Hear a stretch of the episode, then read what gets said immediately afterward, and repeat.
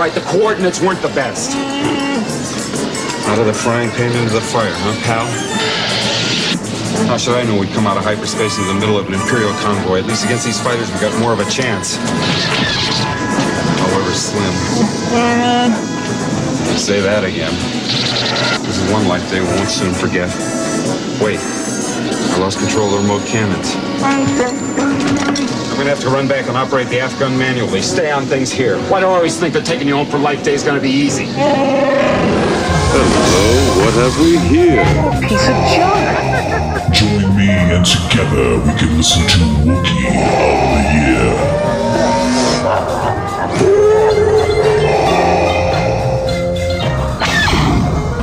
Greetings to you across the galaxy. That's right. It's Wookiee of the Year. JZ65000 here, also known as Justin Zeppa from the Sauropod. You know me from other shows on this very podcast. And today we have a very special episode. Uh, as we know, in this time of COVID, there is no new Star Wars film this year, which means that you're actually going to get two Wookiee of the Years. You already had one earlier this year with uh, Chris Zero, the notorious bounty hunter, who had a lot of thoughts about Star Wars goings on, as you have to have to be a part of this endeavor that we're embarked upon here. Um, but now, part two, deep towards uh, the late fall, early winter, we have gathered here today. And by gathered, I mean you are listening to this, and I am talking into the computer. Uh, it's a very special, we're going to call it a one year anniversary episode of Star Wars Episode 9 The Rise of Skywalker. And I'm joined by a very special guest. You know her from Oola's School of Jabba's Palace Dancing. You know her from that time she auditioned to be uh, Princess Amidala's, uh, Queen Amidala's uh, body double, but then she was told that she was too tall. She's coming to us live via hologram from the planet of Naboo, and she's wearing a very powerful, rebellious poncho right now. It's my sister, my space sibling. We call her Dr. Crime. She is Carolyn Nowrose. Sister, welcome to the program. Thank you for having me. I'm so excited to be here. Yeah, evening. it's great to have you. I should also say you may know her from uh, Dr. Judy's show. You were recently on a different podcast, which I believe is called uh, Dr. Judy Says, Get Out of Your Own Way and Live Your Best Life. dot, dot, dot. No, it's Dr. Judy's supercharged life, and yes, uh, yeah, very exactly. Yeah, yeah, yeah. very opinionated about uh, relationships and getting out of your own way. you guys gave a lot of great advice on that mailbag episode. I listened to it and I learned a lot. Thanks. Mostly about you guys, but yes, yeah. Uh, well, you know, it's always a fun time with Judy for sure. Yeah, Doctor, we love Doctor Judy, of course. And you Yeah. two are a gruesome twosome, but right now you are focused. I mean, as focused as you can be, considering the times in which we live. Of course, of course, it should go without saying. But you, you wanted to talk about this today. Oh, we yeah. should just put uh, right out there. You were excited to talk some wars with your big bro, and Oh, uh, I'm so excited about that. Now, before we get into your your Star Wars journey and all that, let's just set the table here for our listening audience. You recently rewatched all of the uh, the nine saga movies, or no, I'm sorry, the eight saga movies. Yes, I watched the. How did this happen? Um, so yeah, I mean, obviously this is a weird year. There's been a lot of telecommuting. Um, then there was a quarantine at my house. Uh, it was the perfect time to sit down, and I, I I'm a huge fan of all the Sauropod shows. So this was a great thank you. opportunity to uh, present to you what I'd like to do, which is rewatch them all. I still have not seen The Last Jedi. Well, this is the other the Rise of grabber for the episode. The Rise of Skywalker, right? Yeah, yeah, I have not yeah. seen that one. So I figure let's capitalize on that, and I'll I'll rewatch all of them except that one, and we can do a pre and post. Right. You know? And that's so welcome to the pre-episode. We're talking with a human being right now who has not seen the final installment of the Skywalker saga. I don't know how that happened because I mean, I've talked I to your can tell you how. I can tell you how, and that is Okay. because uh, by the time I was getting getting around to like, okay, I'm going to go see it in the theater, the pandemic hit. I get everyone saw it at Christmas, you know, Yeah, there's money, many months after. many months after, but it was still in theaters. It just wasn't, you know, wasn't a rush. I was busy with stuff, so then I was like, I'm going to go see it, and uh, yeah, pandemic hit. So You're a then at that normal, point, healthy human being, and you have real life things to worry about. Is- yes, Yeah, okay. um, you know, jobs, animals, Yeah, family. a family, right? Yeah, sure, of course. This makes sense. yes.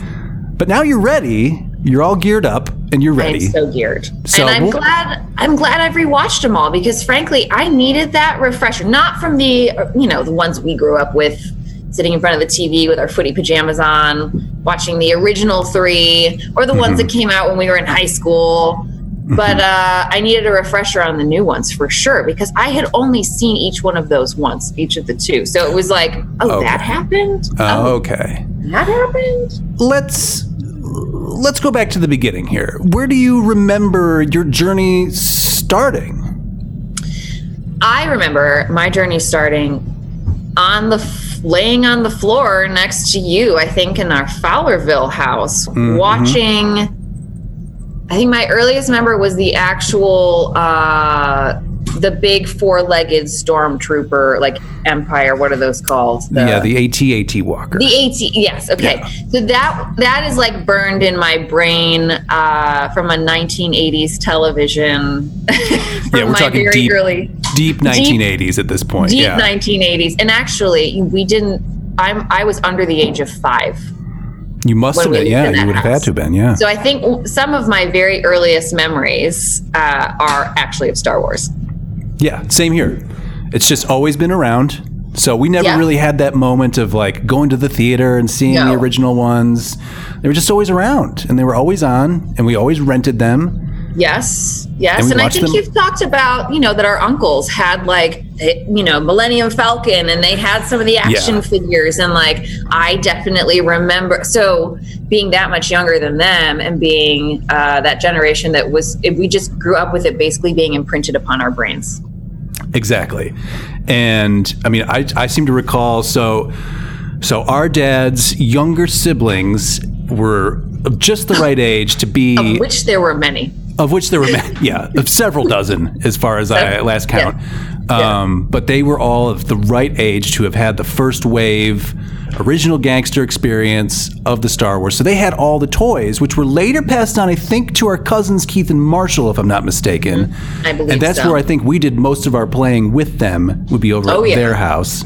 But yeah, I mean, it's it's just been a part of. Uh, of everything. It's just always been there because it's not like like a like a one-off experience or anything. Like they were just on. We just watch them. Like we had Return of the Jedi on video, and we just I just remember watching that tape into the ground. Yeah, I think that video think- also had um, Mary Martin's Peter Pan. Oh, and yeah. also some Donald Duck cartoons that were really good. Like that was a great tape.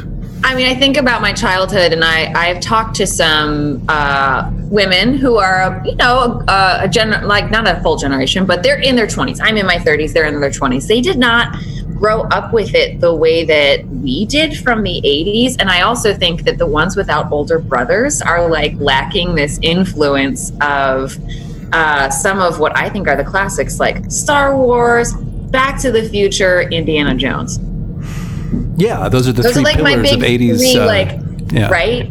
Exactly. You got to have it. So it's sure. it's interesting to talk to people that don't have that as their sort of um, central tent poles of their movie experiences. Yeah, that is. It's a. It's strange.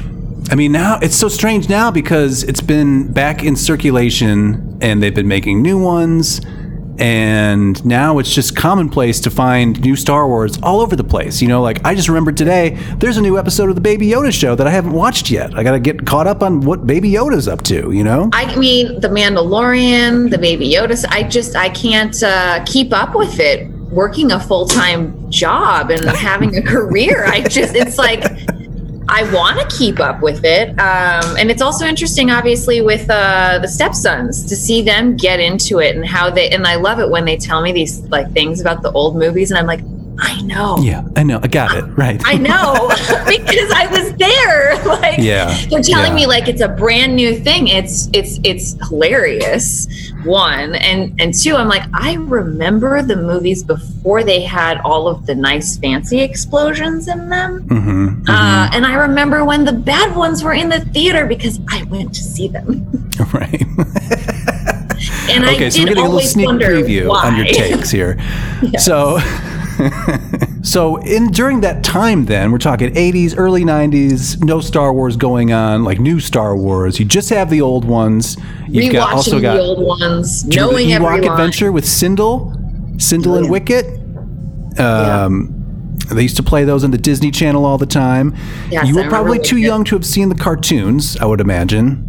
I don't remember the cartoons. Yeah, you're not missing anything. You're fine. I'm and not then- going to rewatch those. that was about it. Then you go to MGM Studios and you go on Star Tours. Yeah. And that's it. That's all that's available to you if you like that kind of thing. Yeah, I mean, I think that we got our little we got our little real life fix. Those trips to Disney World. Mm-hmm.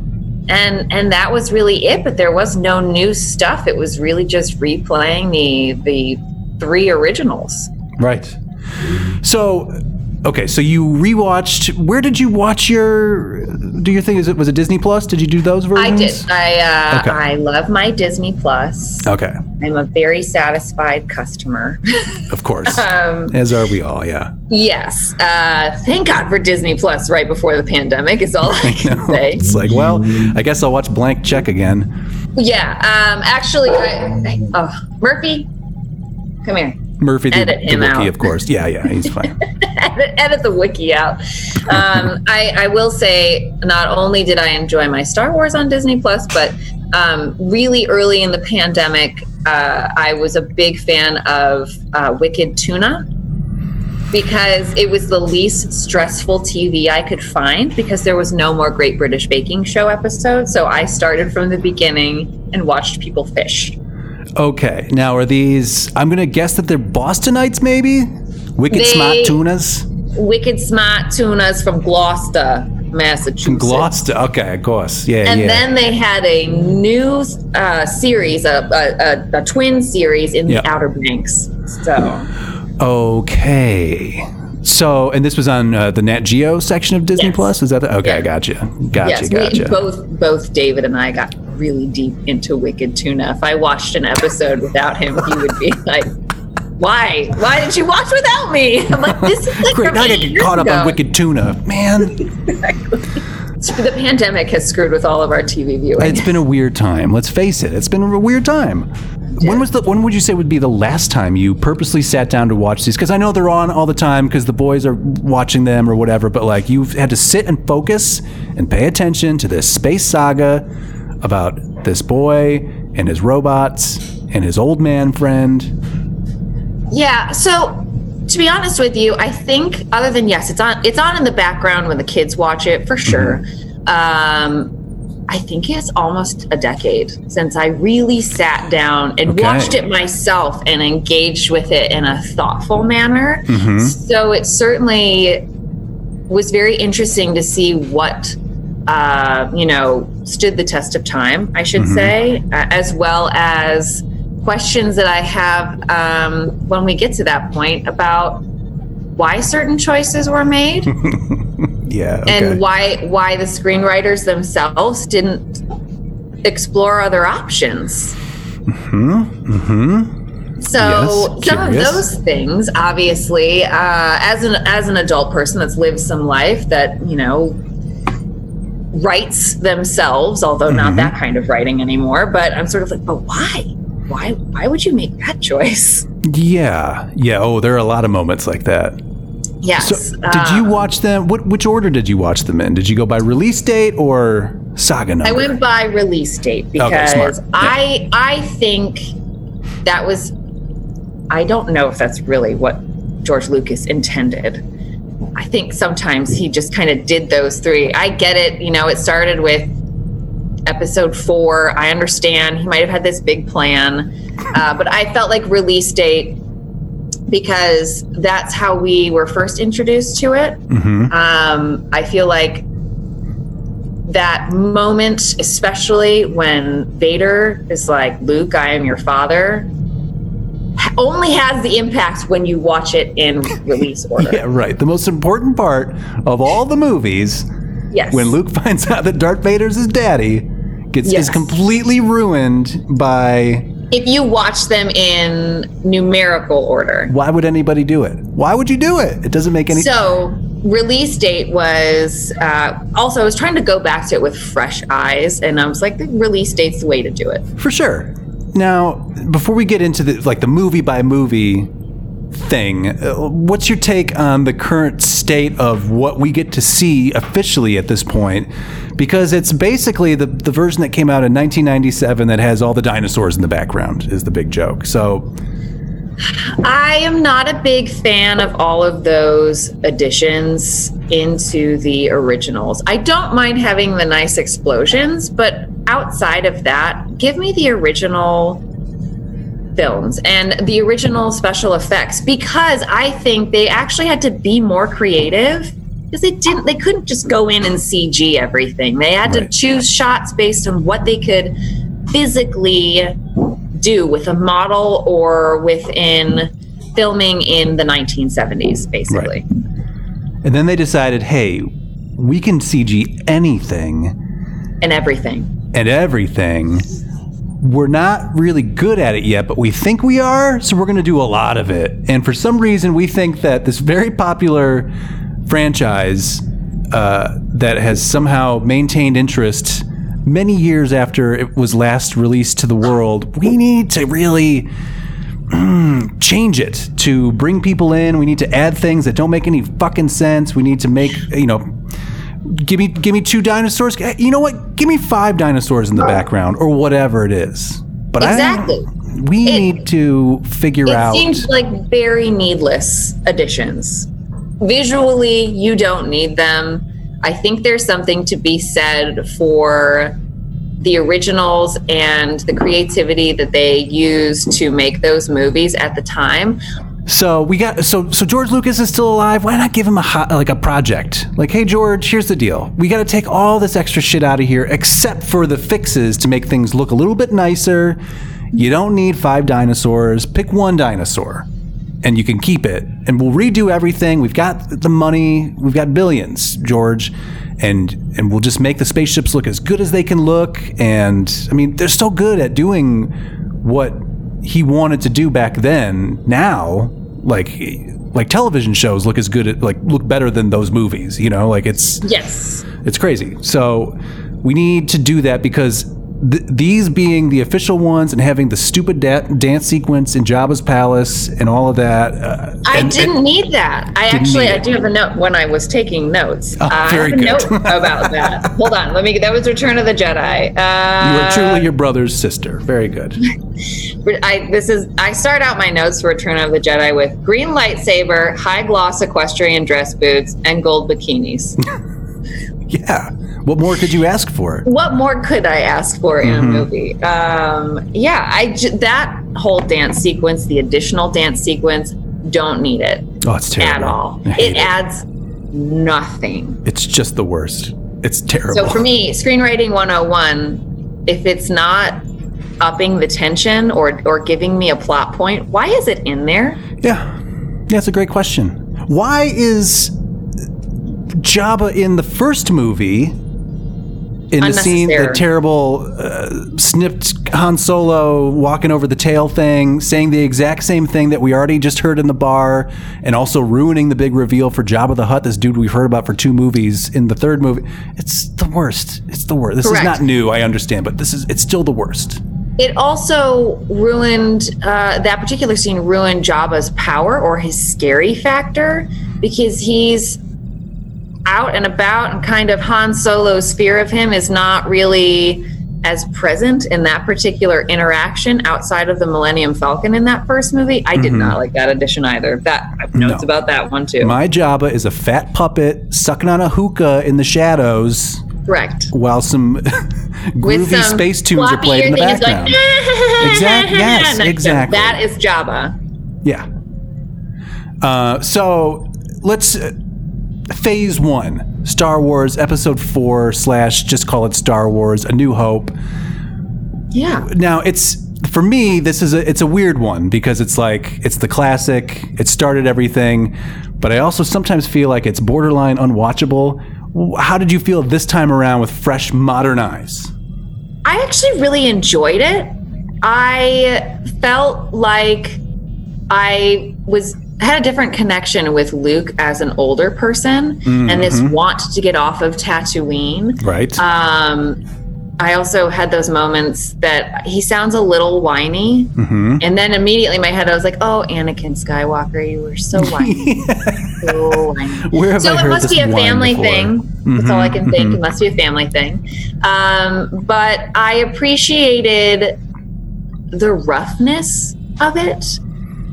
You know, even from the costumes and sort of knowing that like some of those shots with like the sand people and sort of how that was all working um, it, it did still hold up for me. I did not find it unwatchable i found it entertaining. I found um, I, lo- I love han solo. I made i always loved han solo but i loved him even more because he's just such a fun cowboy. And I also liked some of the touches that maybe I hadn't caught as a kid that now as an adult person and that like, you know, Han Solo's got the tall equestrian. He almost looks like um uh what am I thinking of? Like a guy from like the cavalry in like Custer's army with his like navy blue pants with the yellow stripe down the side and he's got Yeah. the equestrian boots on and the vest and the shirt. Like he has kind of uh an old west feel with his hip holster and mm-hmm. like with a mm-hmm. thigh holster, like that whole thing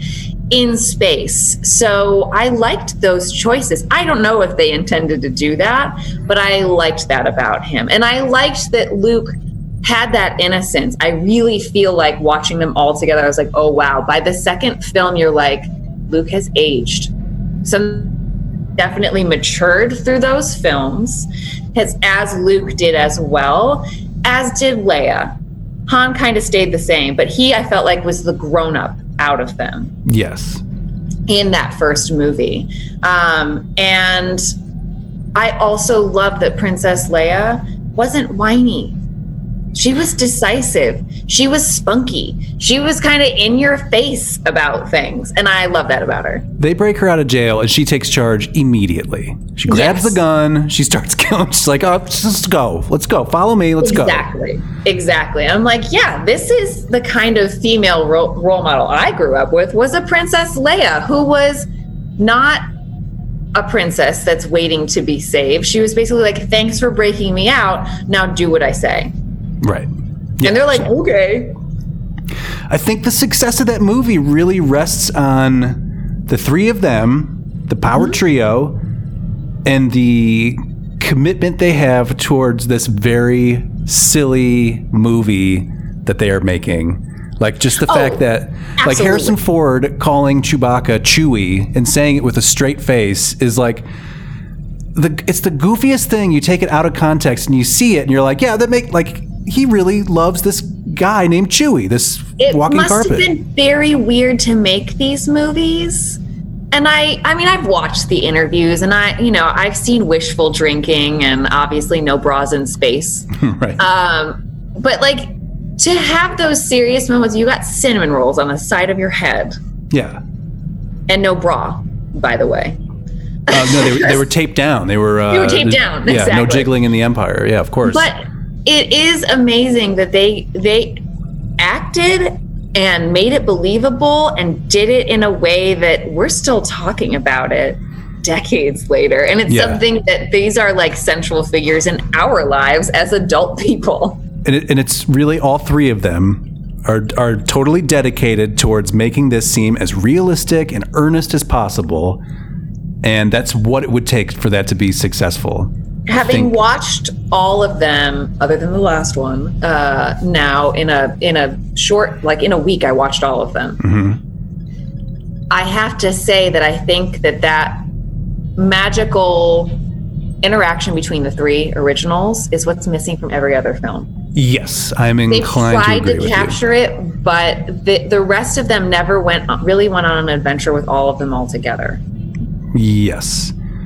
And I would say that seeing those three again in the later movies are what make those so Absolutely. successful for me anyway is to see Yeah. you know like oh really harrison showed up huh he showed up and he put the jacket on and he said the stupid lines and he said it with a straight face as earnestly as possible like i love it it's great Absolutely. I, I honestly feel the only person that I felt was a little stilted by their character as an adult was Leia.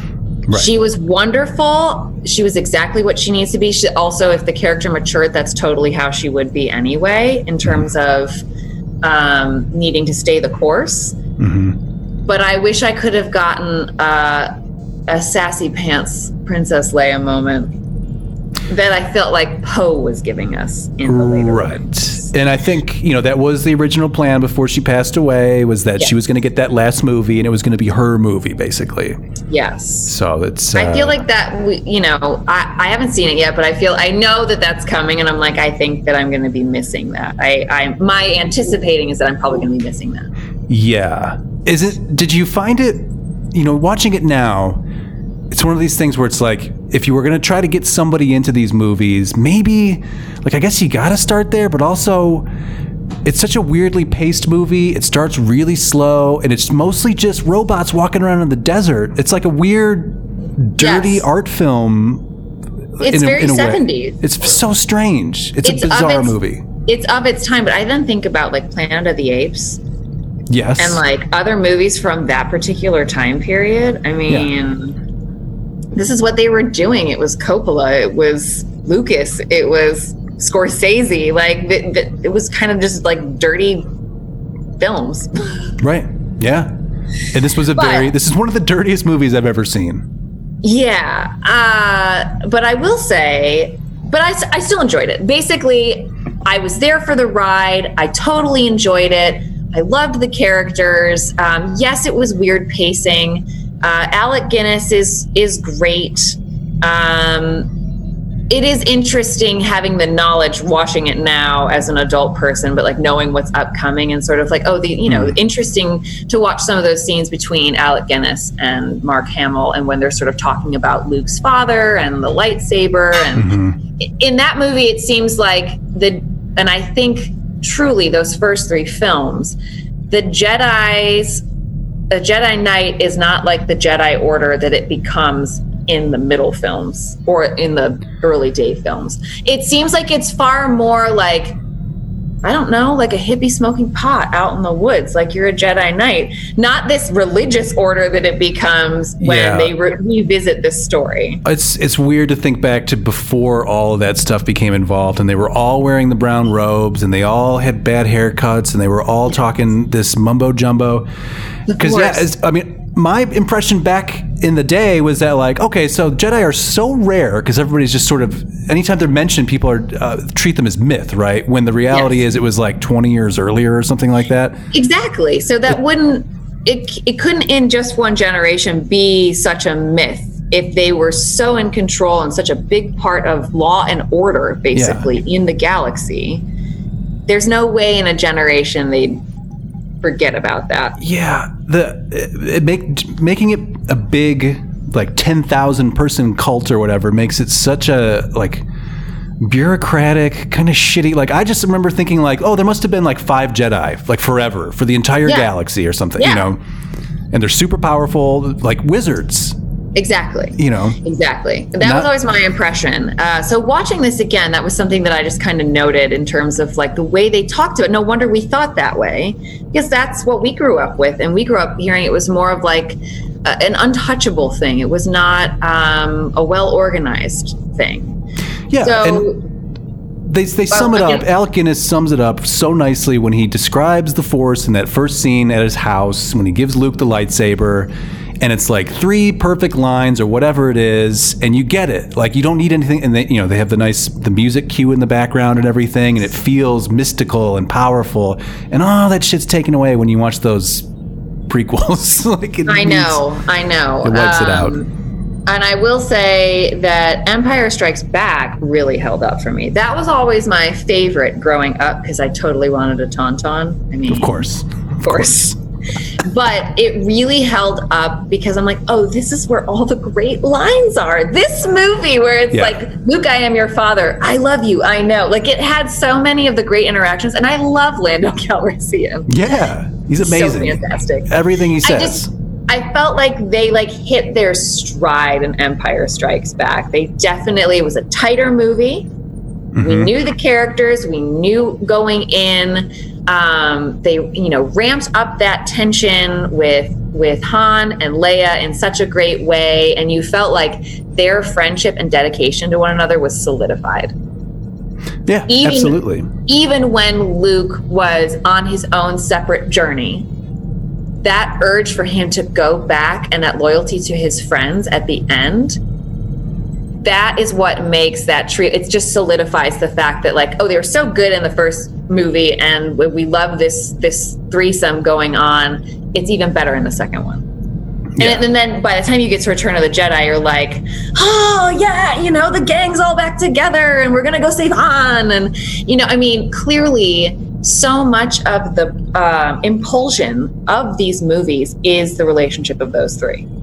Yeah, absolutely. I mean, it's Everything else is going on. I get it. You know, it's parentage, it's politics, it's everything else. But it's they're telling that all of that external stuff and not really paying attention to it because you're just caring about the relationship of your three main characters. it's about friends forever. It is. Get those guys some It is. buddy bands, you know, like they just want to be friends. Exactly. Uh, in calmer times, you know, when there's not wars going on. And I will say, Luke definitely had some whiny moments. Like, oh, it's impossible. There's a lot of moments yeah, of from course. Luke in that, but it's fine. You know, it wasn't super annoying. You still really care about Luke and. You know, those, I guess they were like acting choices. Maybe they're directing choices for all that I know, but um, it's really the loyalty really shines through. I mean, he was in the first movie, they were going to save Leia, or Luke wanted to save Leia um, because basically he saw a pretty hologram. Yeah, great point. It's just like a g- g- g- girl. Oh, Yeah. Yeah. Where in this one, it was like, you know, I need to go save my friends. Yeah, he's found something to fight for. He's involved in this cause. He's found a place for himself that he knew he always felt that there was somewhere else for him to be. And he's found a great place to be where he's surrounded by like minded people. And Han's world has expanded as well because it seemed like it was just him and Chewie, and he very much cares about Luke. Right. And that bond, brother from another mother, totally works in Empire Strikes Back. Like, clearly that was developing in the first one. The second one, you're like, oh, it's there. And like, Leia makes it all because she's like the icing on the cake. Mm-hmm. And we were, of course, we were texting earlier about this, but you know, Empire works because fucking Lawrence Kasdan wrote that screenplay. Take Yeah. take the keys away from George. I know I just said we should give George the keys back to fix his things, but uh, maybe we don't get George. Maybe we get Larry Kasdan. I, I don't know. I, I truly, and we, I think, have talked about this when, like, back when we were in high school, when the bad ones came out, about what, what was he, what was he doing? What was he thinking? Old George? Yeah. Why? And I've said it since too, where I'm like, I did the Jedi become some like religious order where they couldn't marry and they couldn't have kids? Because you don't know that at all from the first ones. No, no. You're just like, my dad was a Jedi Knight. And obviously, his son is talking about him. There's no like, oh no, Jedi can't marry. That's Right, not yeah. ever talked about in the Right. original three. We don't know that till we get to the new ones. Mm-hmm. And all I can think is like, I'm sorry, George, were you just like really upset at your divorce? And all of a sudden you're like, I'm alone. The Jedi are going to be alone too. Because that was never talked about Mm, I think that might be a part of it. That wouldn't surprise me.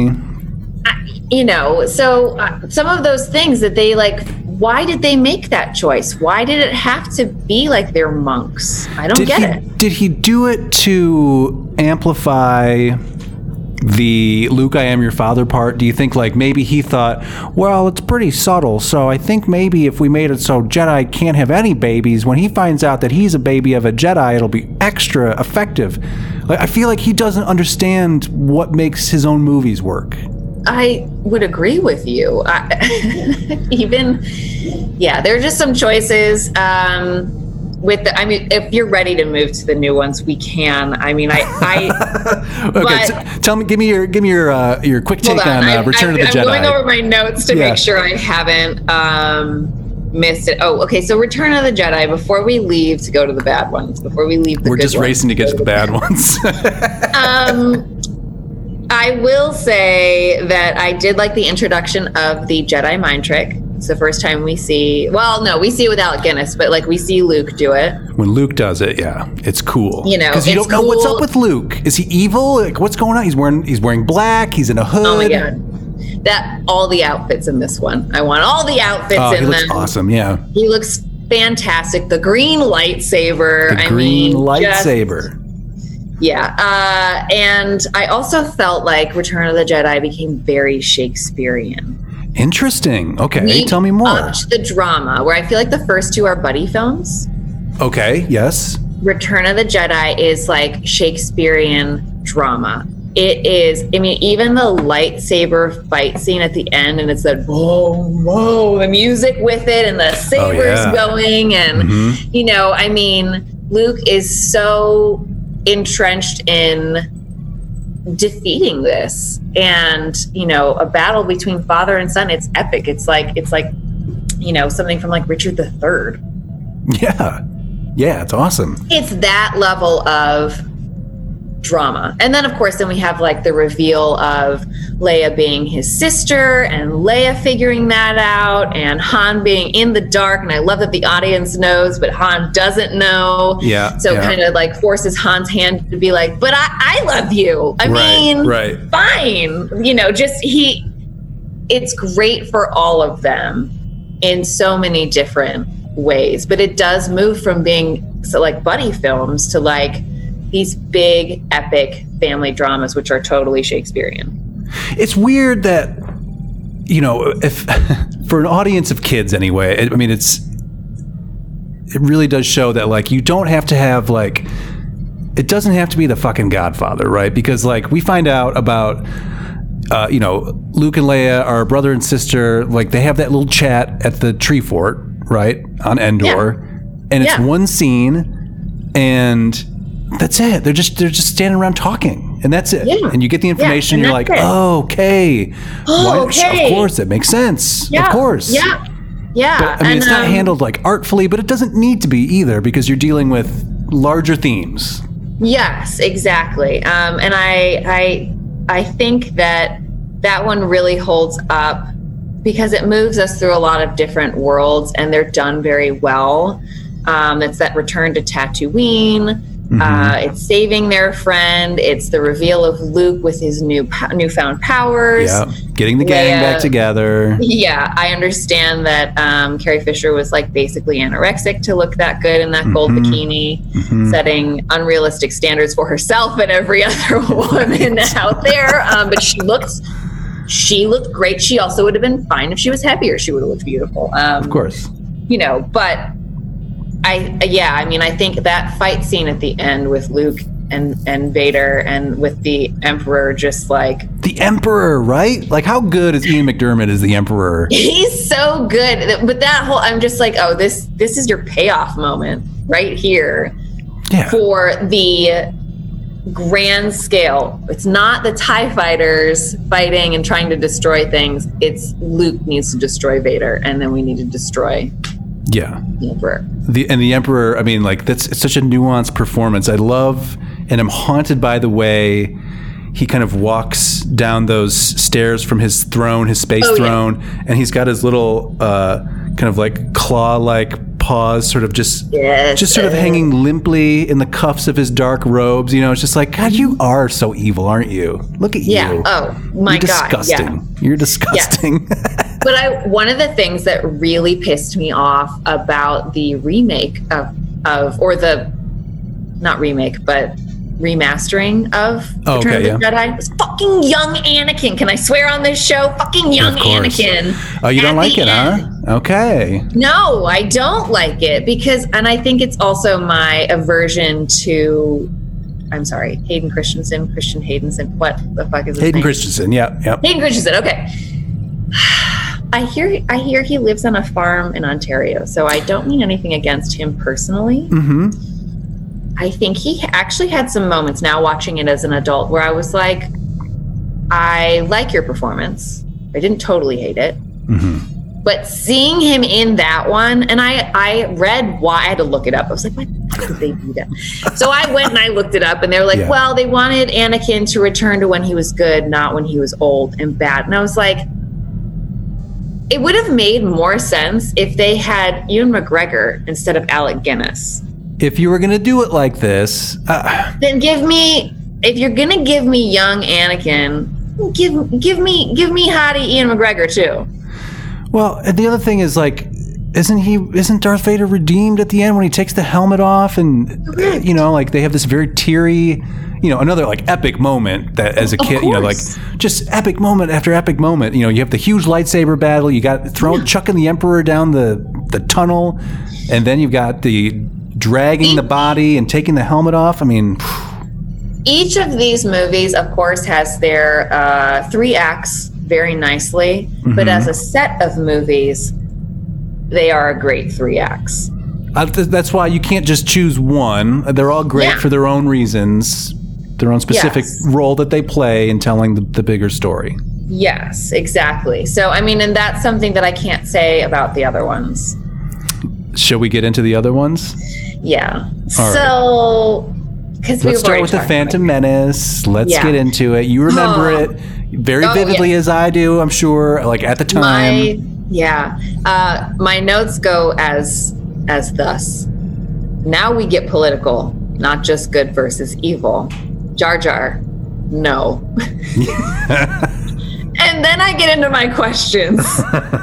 Why did they decide to make anakin so young? Why couldn't he have been a teenager or 20 like luke was? It's so awkward. Was it a marketing ploy for younger audiences? Think of the plot possibilities if he had been older with ten- then the tension with obi-wan would have been uh, intensified.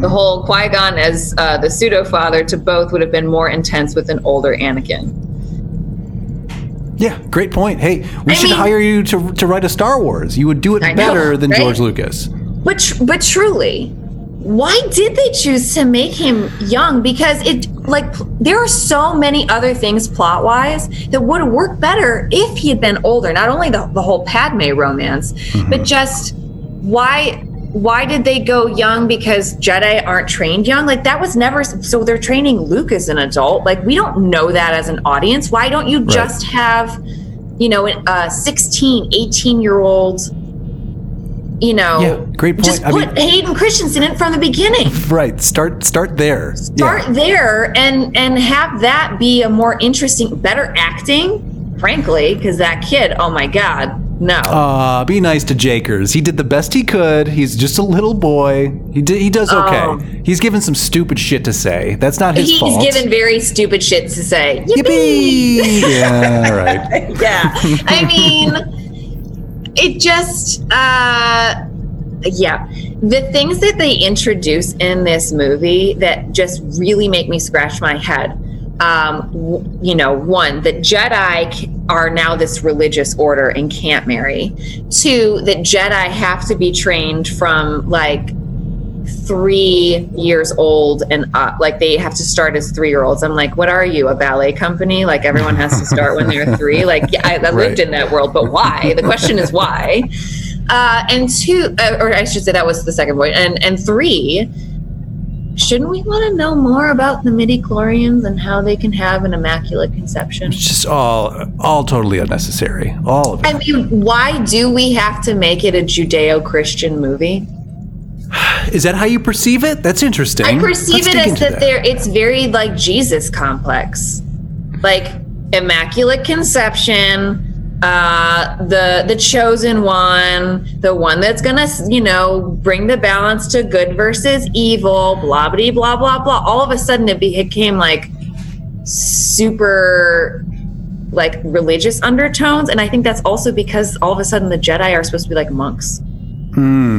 Yeah, I think that certainly colors it. I would argue, I would push back a little bit just to say that those are like larger themes that go through all religions, I suppose. So it's not necessarily Judeo-Christian. I mean, it's the same thing. Mm-hmm. Oh no, I mean we could go back to Zoroastrianism and yeah, you name it, like- please, let's do it. Yeah, let's do Uh, it. Let's, I mean, clearly the the the Jesus story was one take on the same story that's been told uh, throughout a bunch of previous religions. Yeah, it goes back to Osiris and all that. You know. Yes, I understand that. That's that's like Mm-hmm. a common theme, but it just it sort of smacked as like in you know the, the Western world that I'm coming from. I'm like, whoa, Sure. like it, the did chosen get, it gets a little extra holy in a way that again like you, you throw you build so much dogma around this thing that was very like you say like all right somebody smoked a joint and started thinking about the universe and that was the force the end you know like that's all you need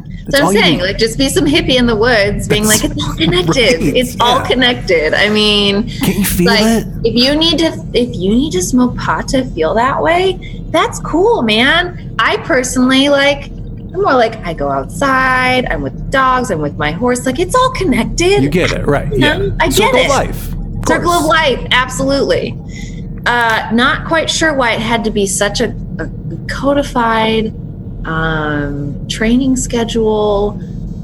Yeah, it just it, it was like all of a sudden it went from being a backwater bunch of films from various weird points of the galaxy to like we're in Coruscant, we're in we're on Naboo, which is like a like clearly a well-developed society, which looks strangely like the city in the book Dinotopia. Dinotopia yes yes Mhm. like they like stra- like straight. Did they use the same artist? I am not sure, but Naboo there's a like story behind that either either they wanted to use him I mean, in that book, said, I loved that book. It has great art. I mean, and it's so. I loved that particular. I think there's another.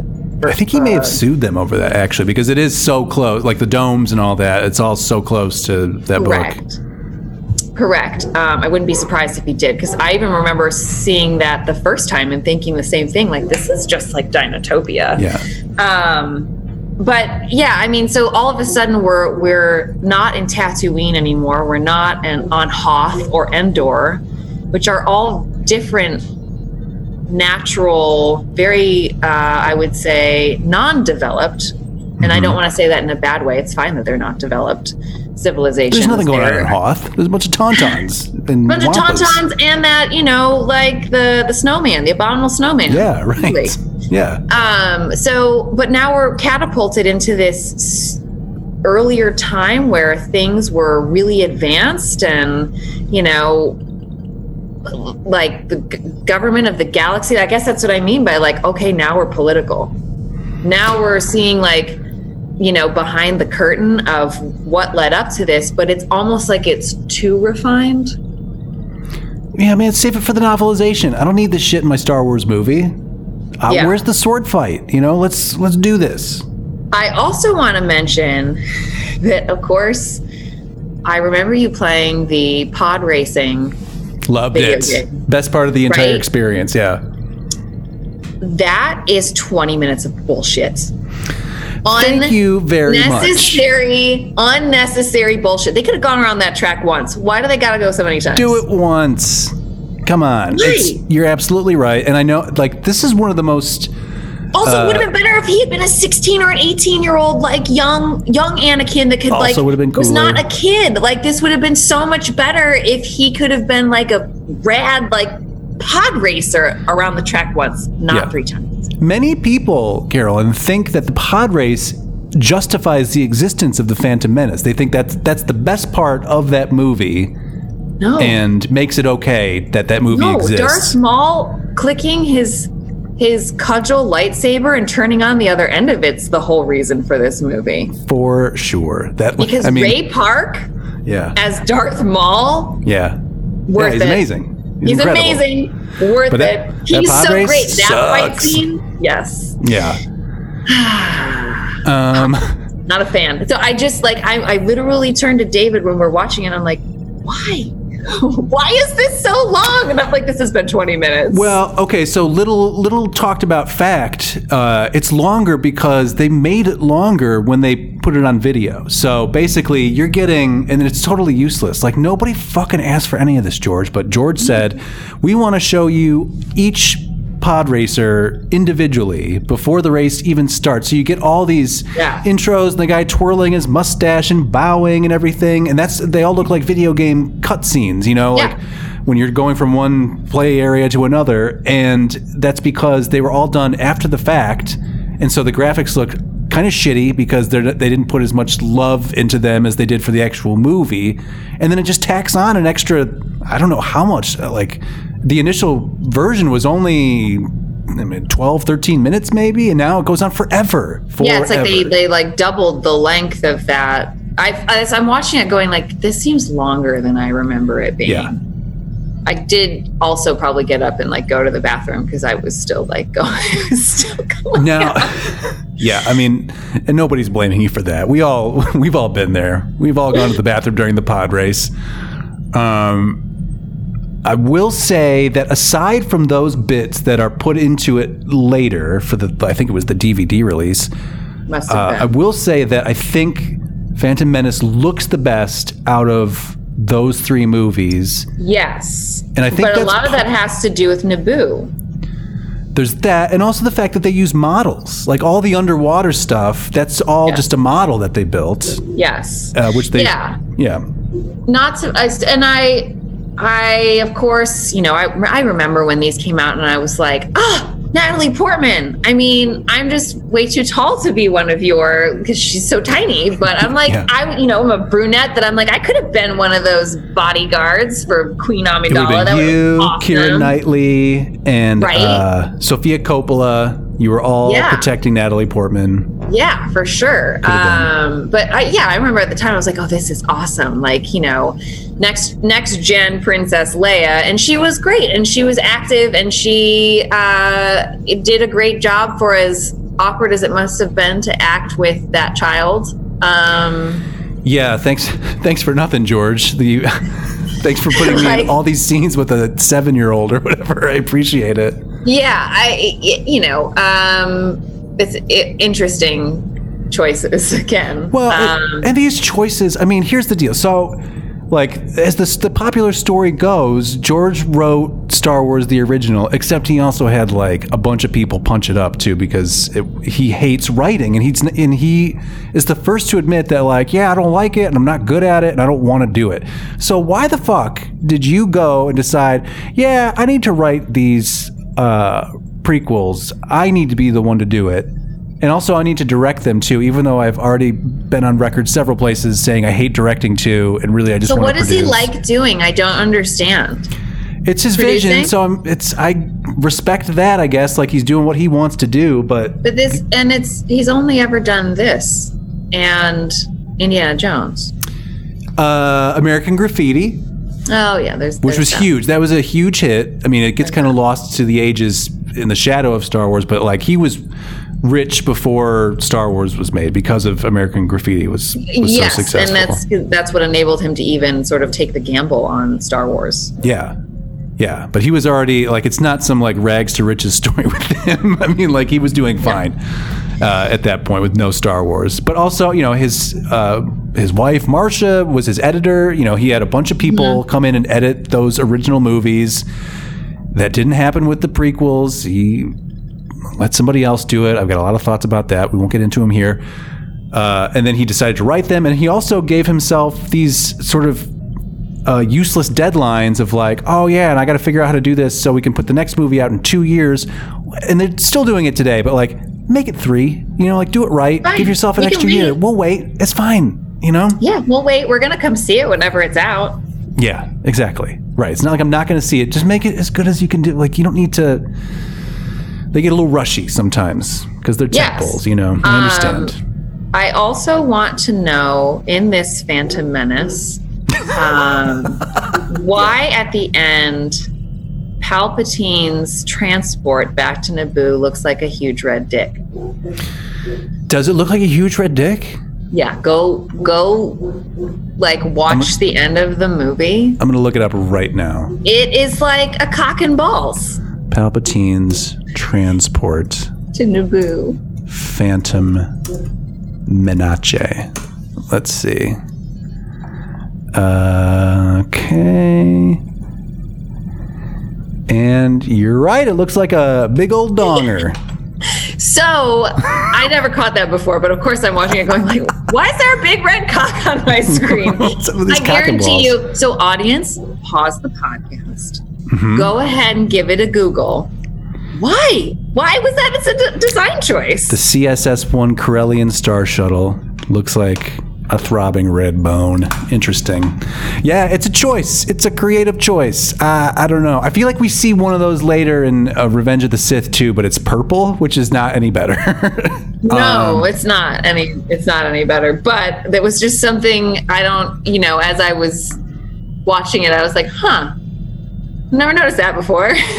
yeah. Like, let's. Can we go back to Natalie real quick? yeah. Oh, I feel let's like talk about Natalie all day. I love her. Uh, yeah, I think we should because I feel like, I mean, I've been on record for several hours at this point complaining about these movies, and I mean, and, and I can't be bothered to go back and listen to what I've already talked about. But I feel like we definitely haven't talked enough about Natalie Portman and the fact that she was given, she, you know, one of the great actresses of or actors of her generation, and it was given nothing to do at a certain point. Yeah, I feel that she was underutilized. I feel like she was given the challenge of having to make some sort of connection with this young child. Not that she was old herself, but like, you know, um, no teenage girl wants to spend time with a seven year old or however, whatever his butt's name is. Um, but make that somehow believable like they had some connection um, which is also i think what made his acting so bad. It's, because he didn't even believably seem to have a crush on her? I don't know. It was very that's why that choice didn't work. I i, I honestly feel like if you'd just given us an older anakin from the get-go she would have had a lot more to do one yes. the the acting would have been better from both characters because they would have had Would they have been because like you know her and Hayden when they finally do get together, it is Awful. wood. You know, like it's not. It's nothing. There's nothing. There's Um, no chemistry at all. I'm going to save that for when we launch into a- Attack of the Clones. But I have Okay, some okay. thoughts All right, about all right. Anakin. I mean, we can get into it now. I mean, uh, what else do you got, Phantom Menace wise? Um, that's that's all. I- Oh, I guess I mean Liam Neeson. Okay. I guess we need to mention Yeah, Liam Neeson, great. It's kind of also saves the movie. save the movie. Um, I of course just had to crack up at the beginning uh, with Ewan McGregor saying, uh, "But Master Yoda told me to be mindful of the future." I remember all the times we said that to one another, and it's just the way that he says it. And I get that he absolutely was trying to do Alec Guinness's patterning and Yeah. like the the tone of his voice. And I and I I love Ewan McGregor. I think he's great. Oh, he's a the MVP. Yeah, his for sure. you know, like he and he sell. Oh my god! Without him and the other two, I, I don't want to. They're unwatchable. Yeah. Without without Obi Wan in the other two, it's unwatchable. Right, and he is there struggling to to land a scene in any kind of way because it's him Mm-hmm. and some some stoic actors, and then green screens. Yes. Like nothing, you know, nothing to talk to, look at. Yeah. I mean, so, Basically, yes, I- inventing green screen acting for humans. You know, what a challenge. Um, yeah. I mean, I'm. I was. Just that Master Yoda told me to be mindful of you. I'm like, I, of the future. I mean, I couldn't. I just. I had to chuckle when that, when that came on. Don't center on your anxieties, Obi Wan. Yeah. Oh, yes. Um, but yeah, the whole the whole thing for me that really like makes it worth watching is the Darth Maul fight sequence. It's awesome. Yeah, And the music's great and it's awesome, and you're like a dual bladed lightsaber. I mean, Yeah. yeah, mind mind blown. It gives you that moment, and and uh, like we said, Ray Park is great. yeah. He's intimidating. Um, It's got that stare, you know, that just that intense stare. I think this was the same time period that he was the headless horseman in Sleepy Hollow, Yep. Mm-hmm. right? Yes. I think those two are really like close to one another being being made, I'm guessing, They in came out the same year. Yeah. Yeah. Um, and he was awesome in that one too. I mean, Yes. I like he he's I don't know what he's done since, but he totally made Yeah, he's an incredible physical actor. I mean, he's more. He's Yeah. not just a stunt guy. He's. Uh, Yeah. Oh yeah. No, he he was great. I mean, it the movie was fine. Of the three, it's the one I enjoy watching the most. Me too. Even with the shitty pod racing, and right, which you can just skip past, and but you've I still honestly got. can just fast forward through all of Tatooine. Yeah. Yeah, some of it's okay. Yeah, but I feel like you could say that about all these movies, uh, or I- these yes. prequels. Is like, yeah, some of it's okay. I don't. It's aged the best for me, I think.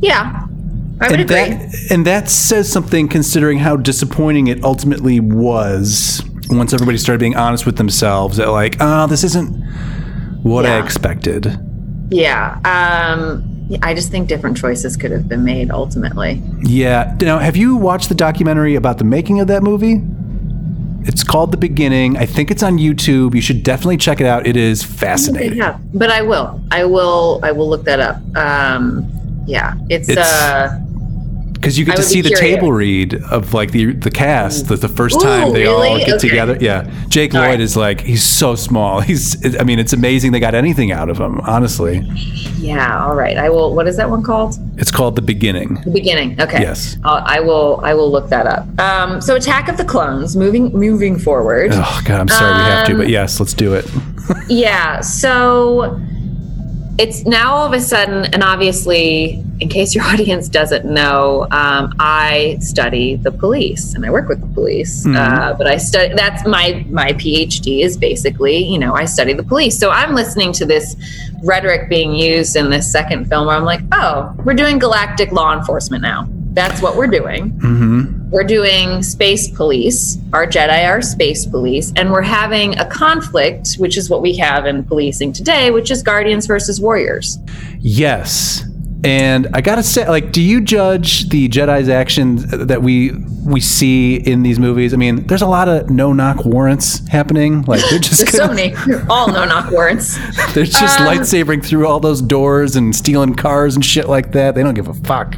Yeah, it, it's it's interesting, but that's the like the rhetoric being used. I'm like, oh, this, that's what that's what this is. That you know, we're talking about Jedi in terms of uh, they should be peacekeepers, and sometimes to keep the peace, they're they're Jedi knights. But the thing is, is that they are Jedi knights, knights, knights, not officers. Officers, although yes, that's military as well. Officers carries this connotation of somehow you should be um, only acting with force when absolutely necessary. Where a knight, yes, there's still chivalry there, but you know, they're they're warriors. Yeah. So Yeah. it's an interesting. That's just something I noted, and I realized that my ears are more attuned to such things because that's what I do. Mm-hmm, um, But I also think that that's a central part of this story. In, in that the uh, emperor is getting once the once Palpatine's the emperor, but he gets you know the Senate to turn against the Jedi because even if they're not warriors, he's making you think that they're warriors. It is that interesting direction. that so because because George gave both versions, but the the newer one that he just felt compelled to make and that people really wanted to see make something that was really cool initially suddenly very not cool something kind of Yeah. lame you know like Yeah. the jedi suck in those movies Yeah, where you're kind of like, oh, they've got all these rules, and they've they've got so many like rules so Oh, many rules, so many rules, and I, that's part of why I think Anakin is such a terrible rookie. He doesn't follow the rules yeah at all. Mm-hmm. And granted, it seems like he knows he's the chosen one, or they keep talking about it, and there's then also seems to be some confusion about who the chosen one really is. Mm-hmm. Yeah it, Bring balance to the Force. There's a lot of discussion about that. Some people think it's Vader, some people think it's Luke. Some people would argue it's Rey. I mean, I guess I could say it's Vader in that he had both Luke and Leia, but I don't know. I It's get all- that. Yes, there's it's all- argument it's like- about. It's all unnecessary. Like I didn't need it. There, we didn't talk about a prophecy in those early movies. This is again the one of the things that makes me sad about these movies is that they're not buddy films, and Right, they're this- not Shakespearean drama like level even like it's not even good i don't like coruscant all i can say is that looks like a traffic nightmare uh i don't i don't get how their traffic works um Flying to straight lines, flying in grid. Fly- yeah, exactly. I mean, so I just and this is again we've got now we've got we've got older Anakin, and I'm just gonna say it. He's a little creepy and a little bit like a shitty abusive boyfriend that doesn't want you to talk to your friends. So he is like ripe for being an abuser. I'm gonna push back on that a little bit because I think it's not a little bit; it's a lot of bit. I think a he lot is. of it, I think he's very much a creep, and it gets weirder as each year passes. I know we're post Me Too and all that, but like, dude, what are you talking about? I mean, he's one obsessed with Padme. I dream about her every night. I do about her all the time. like obsessed with her and then he is overprotective as fuck and clearly does not want her to have her own friends and he then in the later movie is pissed when she talks with obi-wan like Yeah, he is should have been a plot like- point.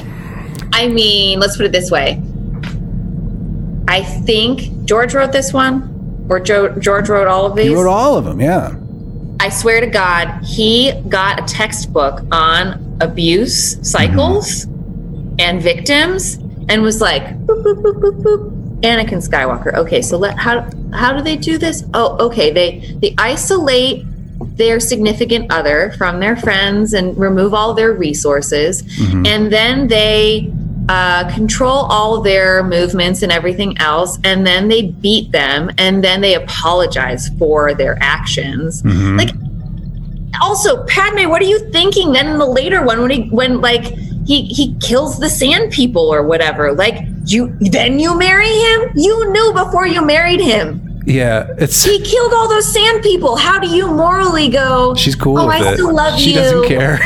so all of a sudden she's gone from being a badass queen to a senator that's cool and then she's what just some like teenage girl with big puppy dog eyes over this Yeah. guy that's an asshole i don't get it Uh, I mean, I guess you could. Okay, so I'm sure somebody who likes these movies would justify it as okay. So she's been in the political system her entire life, so she's uh, sort of socially uh, arrested and therefore doesn't get it. But it's like, man, you're flying around the entire fucking galaxy. This isn't like. Main Yeah. Street USA, where it's like you and whoever's in your high school. It's like you're all over the place meeting all kinds of species, you know? Like yeah uh, you could have your pick of anybody. It's crazy. exactly exactly so i just i feel like that dynamic there with the two of them just and obviously it's supposed to it's supposed to get worse and worse but it did make me upset where i'm like he kills the sand people and then you marry him Yeah, they blow right by it. They don't talk about it at all. they have that scene where he's all emotional about it and admitting it to her and it's like what girl you did not have a light bulb moment then and go he's capable of killing women and children he's Yeah. upset he killed women and children Yeah, how is do you say that that's okay this is just George not knowing how people interact yeah do anything. You know, like okay what, no, what's how normal, normal people make decisions or not. Yeah, I mean, it's just it's just weird, George. i I also want to know uh count dooku Yeah. Are they using at this point a bad internet version of a Jedi name generator?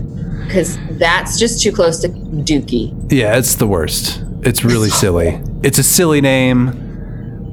It's so uh, it's been so normalized at this point that you kind of forget it almost. But like, come on, man, count. That's what I'm saying. Going back with this fresh eyes, I was just like, why was that decision made? It's so Why- goofy. I, yeah, there's just so many times in these middle three that I don't understand why someone didn't stop him. Yeah. I And understand he had a lot of money. He could do no wrong at that point, you know, like Phantom He did a Menace of- for all of its lot of flaws still still made so much money. You know, like it was a huge success, and of course, we all convinced ourselves that we loved it and it was amazing. and uh, I mean, the, that train, it's it's tough to stop the money train at that point. I think. Yes. And George signs the it. checks. He paid for all that stuff. So he should have it the way he wants to, but we should also be entitled to say, hey, this sucks, you know? Yeah, yeah. I mean, we're still gonna watch it, but also it sucks. He's probably like, I don't care. Uh, money in the bank. you all are still talking about it. Yeah. Uh, yeah. So those are my thoughts about Attack of the Clones. Um, I did like getting the backstory with Boba Fett. That was cool. Yeah, the Fett stuff's cool. Jango's cool. How do you feel about the big finale battle, the start of the Clone Wars, and the uh, you know the creatures and the in the in the round and all of that? Like they had to Well, escape. I and- mean, I liked Natalie Portman's outfit and her. You know, that's about it. They literally push they push her out of the movie. They she's on that spaceship when they're flying away and she Mm-hmm. and it gets hit and she just falls out of the spaceship and then that's it. That's the end and then we see her at the wedding and that's about it. Yeah. They blast yeah, her out of the fucking just movie. like completely take her out of all the fight sequences. yeah. And, And this is also- also where we've got the Yoda epic battle, right? Yes. Which in the theater was riveting and seeing it now looks real dumb. And Yeah. I think we were just excited. It was the heat of excitement. that's what it is. All the new things coming into our eyeballs, We're and so we weren't simple. questioning it. Yeah, and then, right. and then you watch it again, and you're like, "But, but why? but why?" yeah.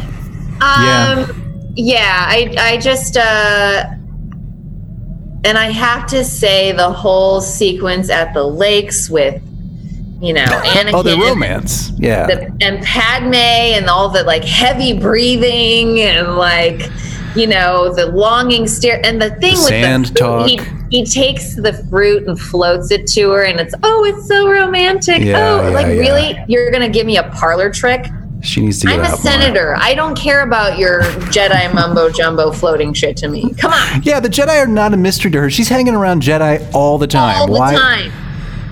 Like, I'm sorry that just so so some of those things were just so dumb. Yeah. Yep. I ju- there's there's no other way that I can put it. Just that I don't believe their relationship. They didn't have any chemistry, and he was a controlling asshole. Yeah. there it is. Those is. are my thoughts. Attack of the. Clones. Attack of the Clones. A bunch of abusers.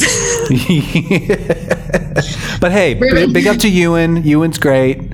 He's great. Uh, I like got- the beard. I like the hair. he's got a little noir storyline that I can appreciate. I like that. Give me some mystery. Great. Um, I kind of wish that he just would have shoved Anakin out of the way and been like, Padme, date a real man.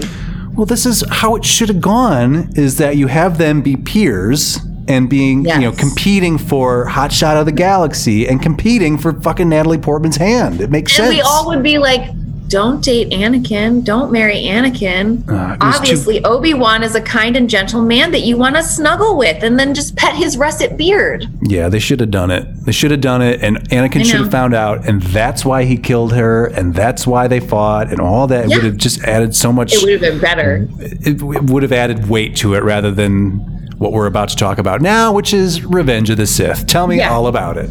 Um, my notes start with sigh, the worst. because it starts with like 40 minutes of spaceships and crashing and Um, no, my next my next note is Padme's hair. You know how much I hate how bad her hair gets in the movies.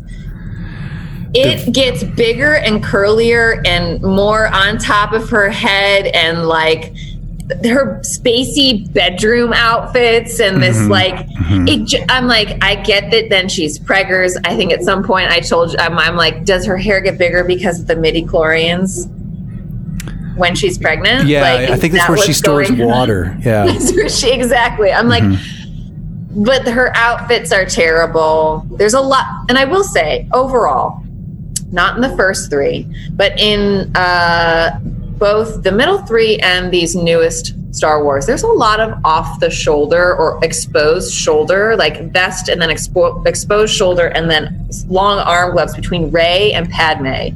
Yeah. And it's an obviously a costume nod. And I yes, I clue into the costumes big time. Okay. But why choose that look? It's so not functional Does George have a thing for ladies' shoulders? for exposed shoulders. Yes. Could be. I think he does. yeah.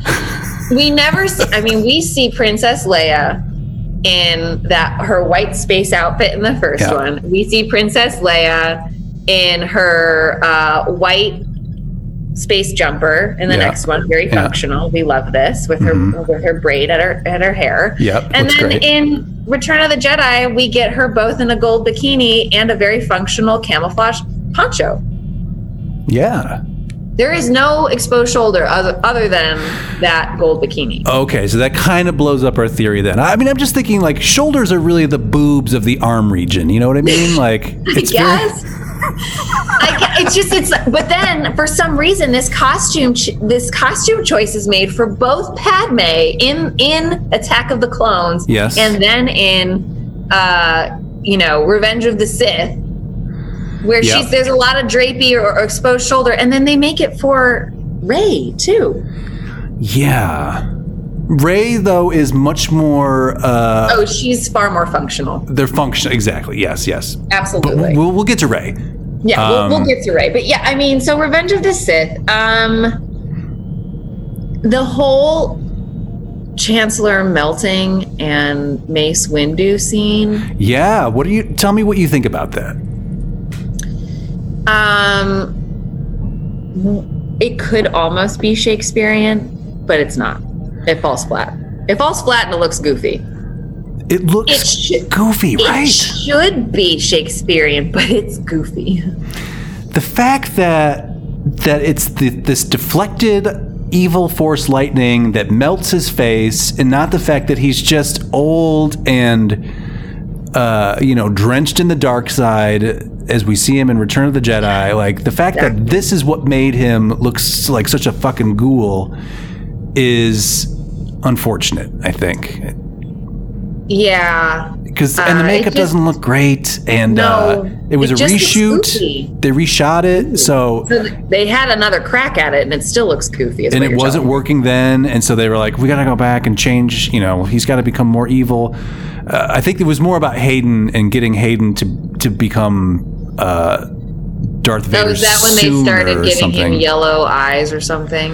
Uh, I think it was more like when he says, "Uh, "I'll call you Darth Vader," and he kneels in front of him, and his face is half in in shadow with this Yeah. very obviously CG shadow over his face because he's you know, look, he's becoming evil, like quite literally going to the shadows. It's like, oh, I didn't need any like Come on, they're trying so hard. and Ian McDiarmid is trying so hard and is giving a great performance and is the best part of that movie far and away. Yeah, he Is too good for these movies.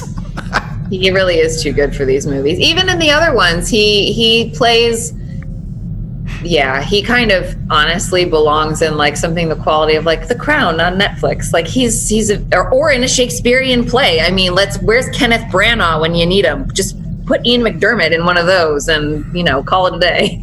yeah, actually, that's a good call. You know, Branagh's doing those uh, Agatha Christie movies. You get Which Ian I love. Yeah, Yeah. of course, Uh, yeah. of course. Yeah, of course. Um, yeah. So what else do I have here on my notes?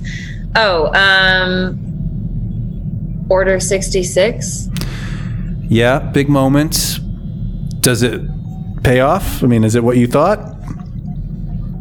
I don't, you know, um, it's just weird. Yeah, I mean it pays off. I mean, It's. Order It's, sixty it's a cartoon. It all looks so cartoony. That's kind of uh, how I feel about it. It's. I think it's also. Um, I mean, we get Yoda's reaction, which is the only thing that kind of grounds it, if that makes sense. When he drops his walking stick and he, Yes. uh, yes. yeah, Um, and I do like in this particular movie, one of the only things that I liked about it was that it, they tie in Chewbacca and they tie in Chewbacca into Yoda's story. You like that? Interesting. Okay. I think you're the first Um, person I've ever heard like that part. I just really like Chewbacca. So Well, anytime- that's the. Th- I mean, it does ground you in like, hey, uh, but it's almost like sh- like holding up a flashcard. Like, remember Chewbacca? You like Chewbacca, right? correct. But I think that's because everything else in this movie is so bad that I'm just grasping at anything. Yeah, I understand. Uh, I mean, So, like I mean, we've got we've got this weird iguana thing that Obi Wan's riding, and that's the like worst. I hate it so much, and that's a Spielberg thing. Spielberg directed that whole sequence, and I hate it. I don't like that at all. It's so uh, so stupid. all. Yeah. I do. I will say I liked his hair change from the second movie to this third movie when they like like they kind of lost the weight in the back and it was just kind of like his nice like Yes, I'm trying to. with the beard. It just was a little bit tighter around the sides. He had so like a side part, bit- right? And in the third Yeah, yeah, one, and he was more slick back, longer, borderline Yes. mullety kind of in the second Which one. and he looked good with both of those. He just looked stupid with the Padawan hair, but I guess the Padawan hair just looks stupid. just looks stupid in general, yeah. But In general. no knock on Um, Ewan. Excited for the Ewan movie or uh, TV show, whatever Yeah. that happens. That's going to be amazing. Yeah, that's going to be great. I mean, you know, he again without him in these movies, I'm I'm really hard pressed to like anything but Chewbacca showing up. right. Like, hey, is- Chewbacca! I like Chewbacca. I like Chewbacca. Yeah. Mm-hmm. exactly. Um, Yeah, it's uh.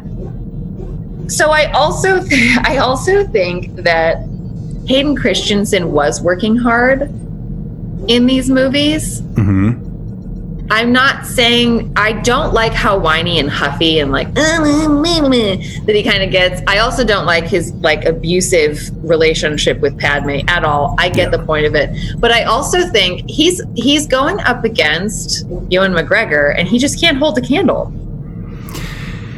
Yeah, Ewan's one of the great actors of our times. He's. Yeah. It's really. And I so I therefore think that even though he was working very hard, he's just going up against someone who is a thousand times more believable yeah. and he's just a better actor. They were not equally matched. Mm, yes. Yes. Exactly. And and to be fair, you know, hey, Christian uh, Hayden Christensen seems like a really nice guy in real life. Yeah. Just, uh, you know, I just don't buy you as Darth Vader, dude. Like, and, and that's not his he fault. had. that's the I think he was director. surprised. I think he was. I heard that he did not know they were using the young Anakin when they redid the Return of the Jedi, and that was a total surprise to him. Mhm. Um, which I would kind of be pissed about if I were him. I'd be like, eh, "Don't do that." And I get. I know. He, I'm sure he signed away the rights to That's the thing. Those contracts. Yeah, Uh, especially with George, like, uh, we're going to make you a, a cartoon for the rest of eternity. We have the right. We own you at this age Exactly. right now. Yes, Um, exactly. Um, yeah, I mean, I th- I do think that he tried hard. Not an easy role to take on. Who would you have cast in that role?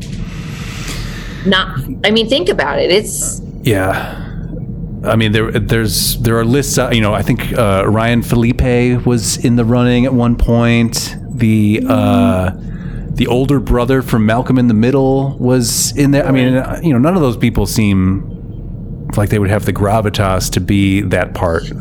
I would be fascinated to hear like the casting directors talk about their thoughts on this. Well, okay, so watch that The beginning. episode one, yeah, because you get to see them looking Okay. at headshots and like choosing people and like what goes into it. It's it's pretty interesting.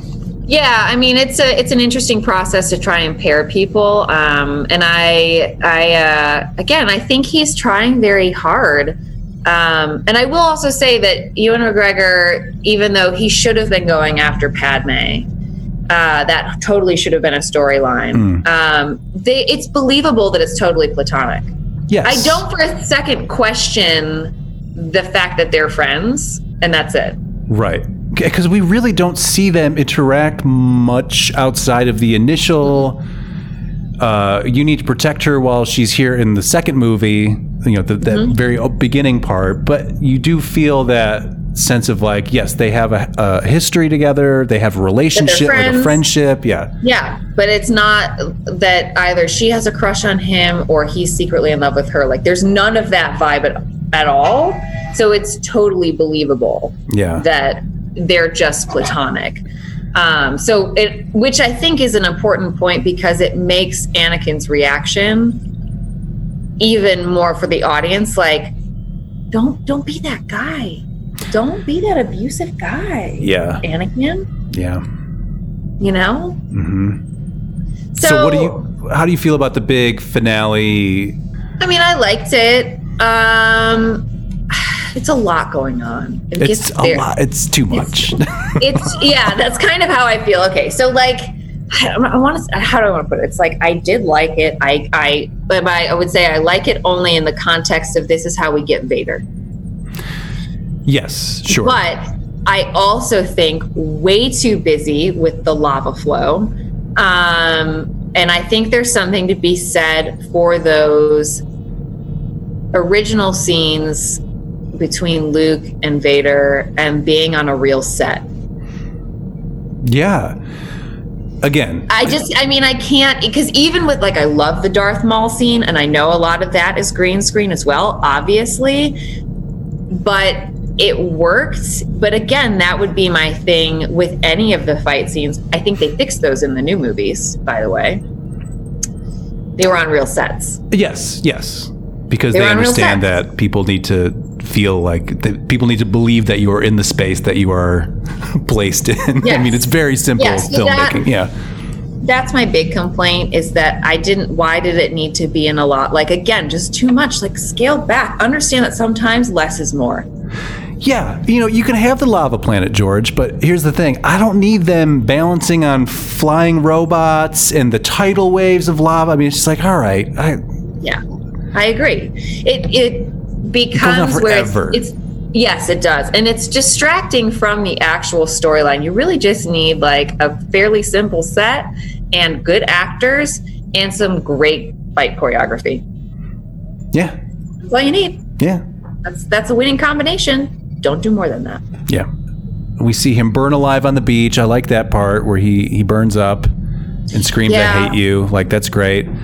Um, You were the chosen one. it also makes Obi Wan a terrible person for not killing him there to put him out of his misery. but Yeah, I. uh But again, I can also see why he would have made that choice. He was just assuming he was going to die anyway. Yeah, he's still screaming when he walks away. You know, it's just uh, it's pretty intense in a way that I think where it's like, yes, okay, now everything is working. We have the lava in the background where it should be in the background, not one of the main characters. We have Yeah. the actor emoting and performing and screaming, "I hate you," and I absolutely believe. I think that's probably the best Hayden ever did in those movies is when he's burning alive.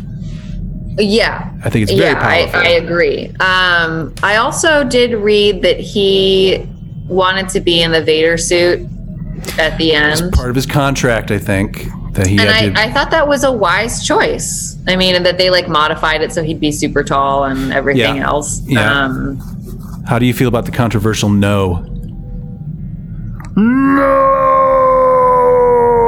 No. it's cheesy. It's kind of goofy, right? It's just Yeah, it's cheesy. Anytime in that movie when they got close to something cool, where you're like, "This is okay." Now here we go. Then they just yank the rug out, and it becomes really goofy. Becomes cartoony. Yeah. Yeah. Yeah, and I and I think that's my problem with with that. And it's sort of like, can you like just let them scream? Like just like let them like or break down and cry head in hand. And the fact that they eventually put that no into the end of Return of the Jedi when he throws the Emperor down the shaft, he, they Yeah. added a no, which was not there originally. Yeah. Yeah, it's it's interesting. Uh, it just it does it, it takes me out of being in the scene to like oh well, that was that was a choice and I Yeah. don't like that choice. Yeah, there are a lot of those. Yeah. Uh, so now we can leave the bad ones, and that's how I consider them.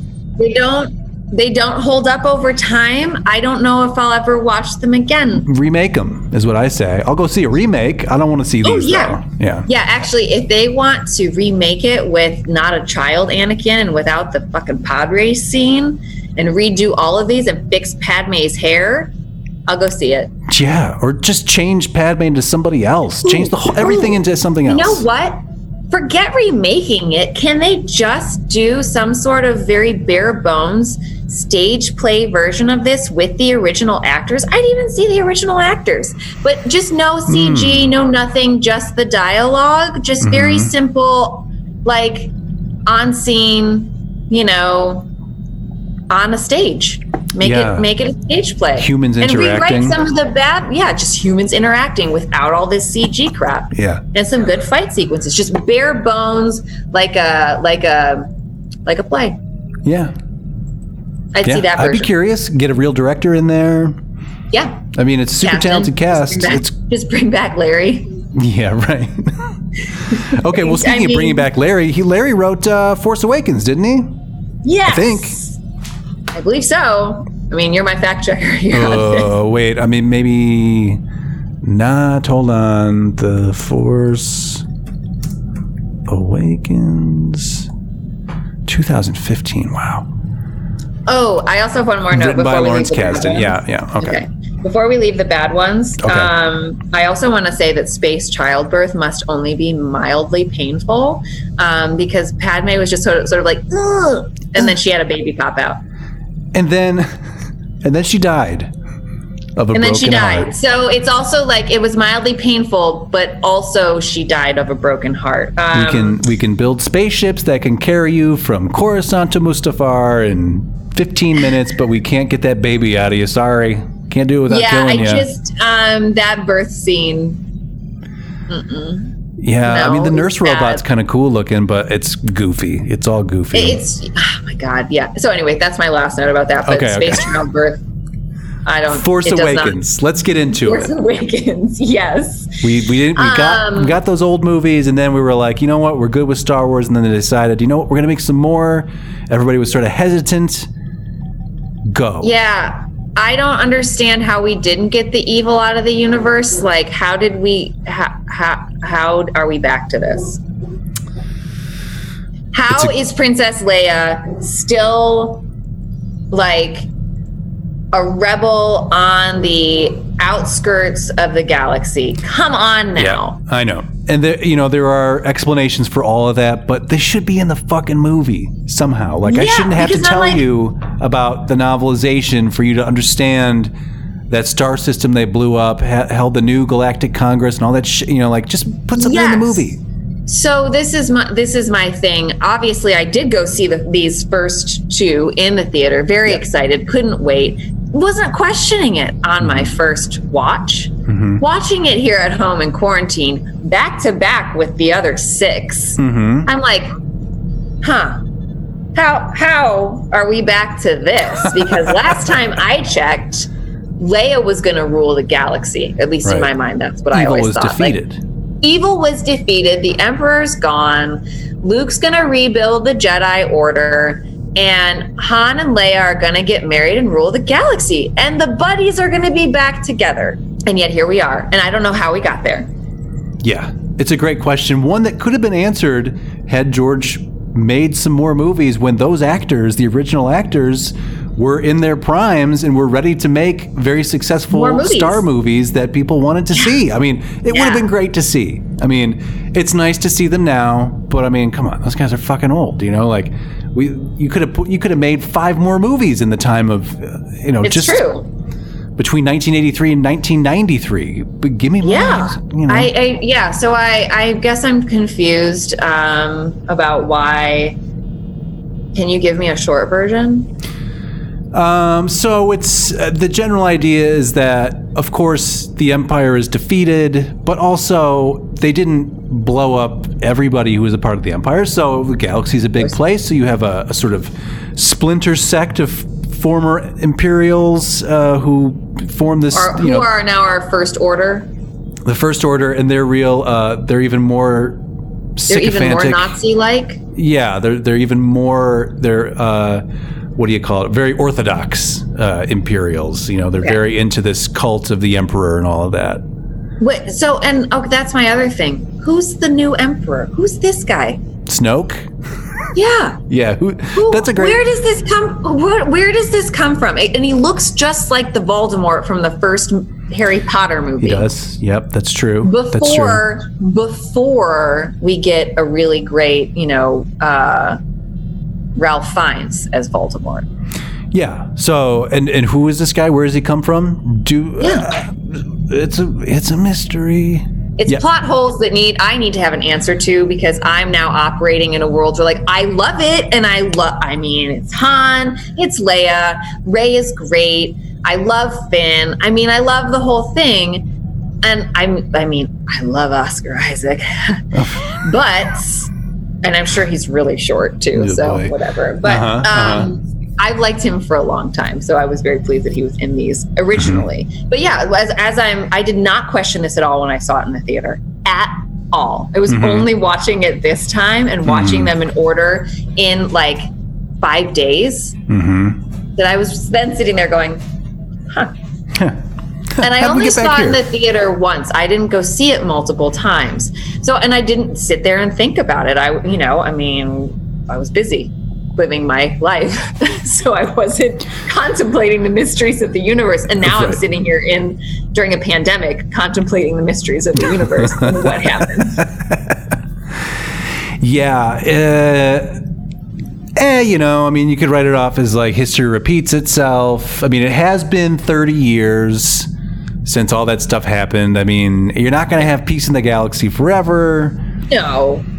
Eh, you know, new generations. I don't know. I can justify it a million ways. I mean, it's. Is It's it, fine. It's just that part of me that's like, but I want how how how No, it's like you could solve it with like a line, you know, like Oh yeah. just have somebody It throw some. probably would have could have been like a two minute scene is all that it needed, and it could have been an interaction even between like Poe and Finn, or Leia and Poe, or like some offhanded reference Yeah. that we were like, oh, that's what happened. Okay, gotcha. Yeah, Um, I will say that I really, this is a big difference, I think, between the originals, the bad ones, and then the new ones. Mm-hmm. And I think it has something, the difference between them is we're going through a backdoor approach to the characters um, through Finn, who is a stormtrooper, hmm hmm who then doesn't want to be a stormtrooper and has this, you know, moment of like, I can't do this, right? hmm and his own for his own preservation, self-preservation, etc. But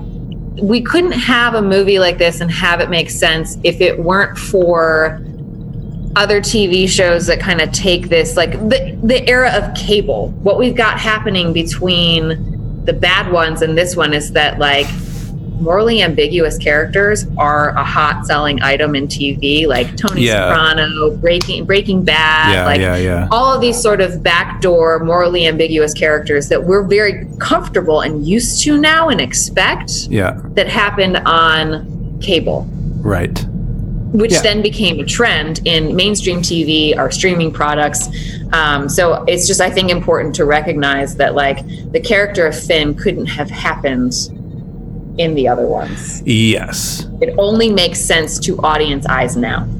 We couldn't have had the anti-hero. We have that a little bit in Han Solo in the first ones, but he's just more of like a rough and tumble cowboy. He's not really an anti-hero. Yeah, he's a sweetheart in real life. He's yeah. really he's so cuddly deep down inside. Mhm. Um, so I think it's important to just recognize like TV trends, or I should say like screenwriting trends in the characters that we are comfortable with accepting now Yeah. from a 21st century standpoint, stand on the shoulders of HBO, Starz, AMC. Sure.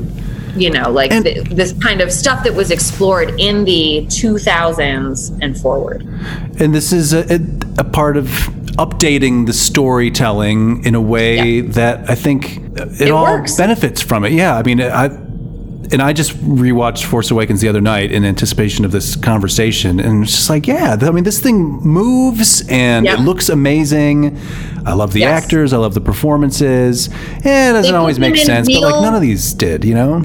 They put them in real surroundings in the Yeah. desert in the woods like they didn't weren't doing it totally green screen which makes an enormous difference in Right. the feel of the They get movies dirty and the again. actor- Yeah. Yes, the actors' performances. I mean, and of course, I love the switch to Rey. The rags to riches. Oh, ah, Rey. give me, give me that like nod to the Skywalker. Yeah. You know, Luke Skywalker in the beginning. Like it's great. She's kind of got the same dress. They did so many wonderful things that reminisce the original films, but they're making it a, a female rags to riches story, and and that was such a smart choice, and they knew it too. I mean, they totally took it. Yeah, ran with th- it. I mean, it's really good. It's good writing. It's great. Mm-hmm. It's a great performance because you just like her. I mean, I don't know. I just like so Yeah, much oh, charisma, and you are automatically on her side. Yeah, immediately likable. You're Yeah. immediately like, she's fantastic, and I want to be friends with her. Yeah, yeah. She's And we've got all of a sudden we've kind of got a buddy film again, which is great, and it, and it truly did all the right things. And this was J.J. Abrams, right? yeah, and I'm not surprised. I love J.J. Abrams films. I loved like Super 8. Like he's a super fan. He Yeah. loves he loves Spielberg. He loves these movies. He like I feel like he makes the choices that people like us grew up thinking about these movies and what what next and I feel like he totally made all the right fan choices and updated it. yeah. I think if there's if there's a flaw in it, and I, I love Force Awakens, but watching it the other night, I did notice that like, man, there is a lot of fan service as far as like every scene they're bumping into some prop from the original movies that. Uh, it's I, like lo- okay, I, I get it. You I know, the loved it. I'm chessboard. sure- okay, great. I'm sure I would get tired of it if I watched it a whole bunch of times, but since this was only my second time viewing it, and it had I, I'd not seen it again since seeing it in the theater, so I Mm-hmm. was like, and having watching watched them all in a row, I was like, hey, we're done with the bad ones. Oh, the chessboard. Oh, the, the Falcon. Oh, you know, it was they like, needed oh, to do that to get the audience back after the bad ones. I mean, you had to show, you had to demonstrate that, like, we understand We what you like. dirty again. Yeah, right. We- We're gonna make it dirty. We're gonna build the, the Falcon. You're gonna see the chessboard. Don't worry about it. yeah i uh i really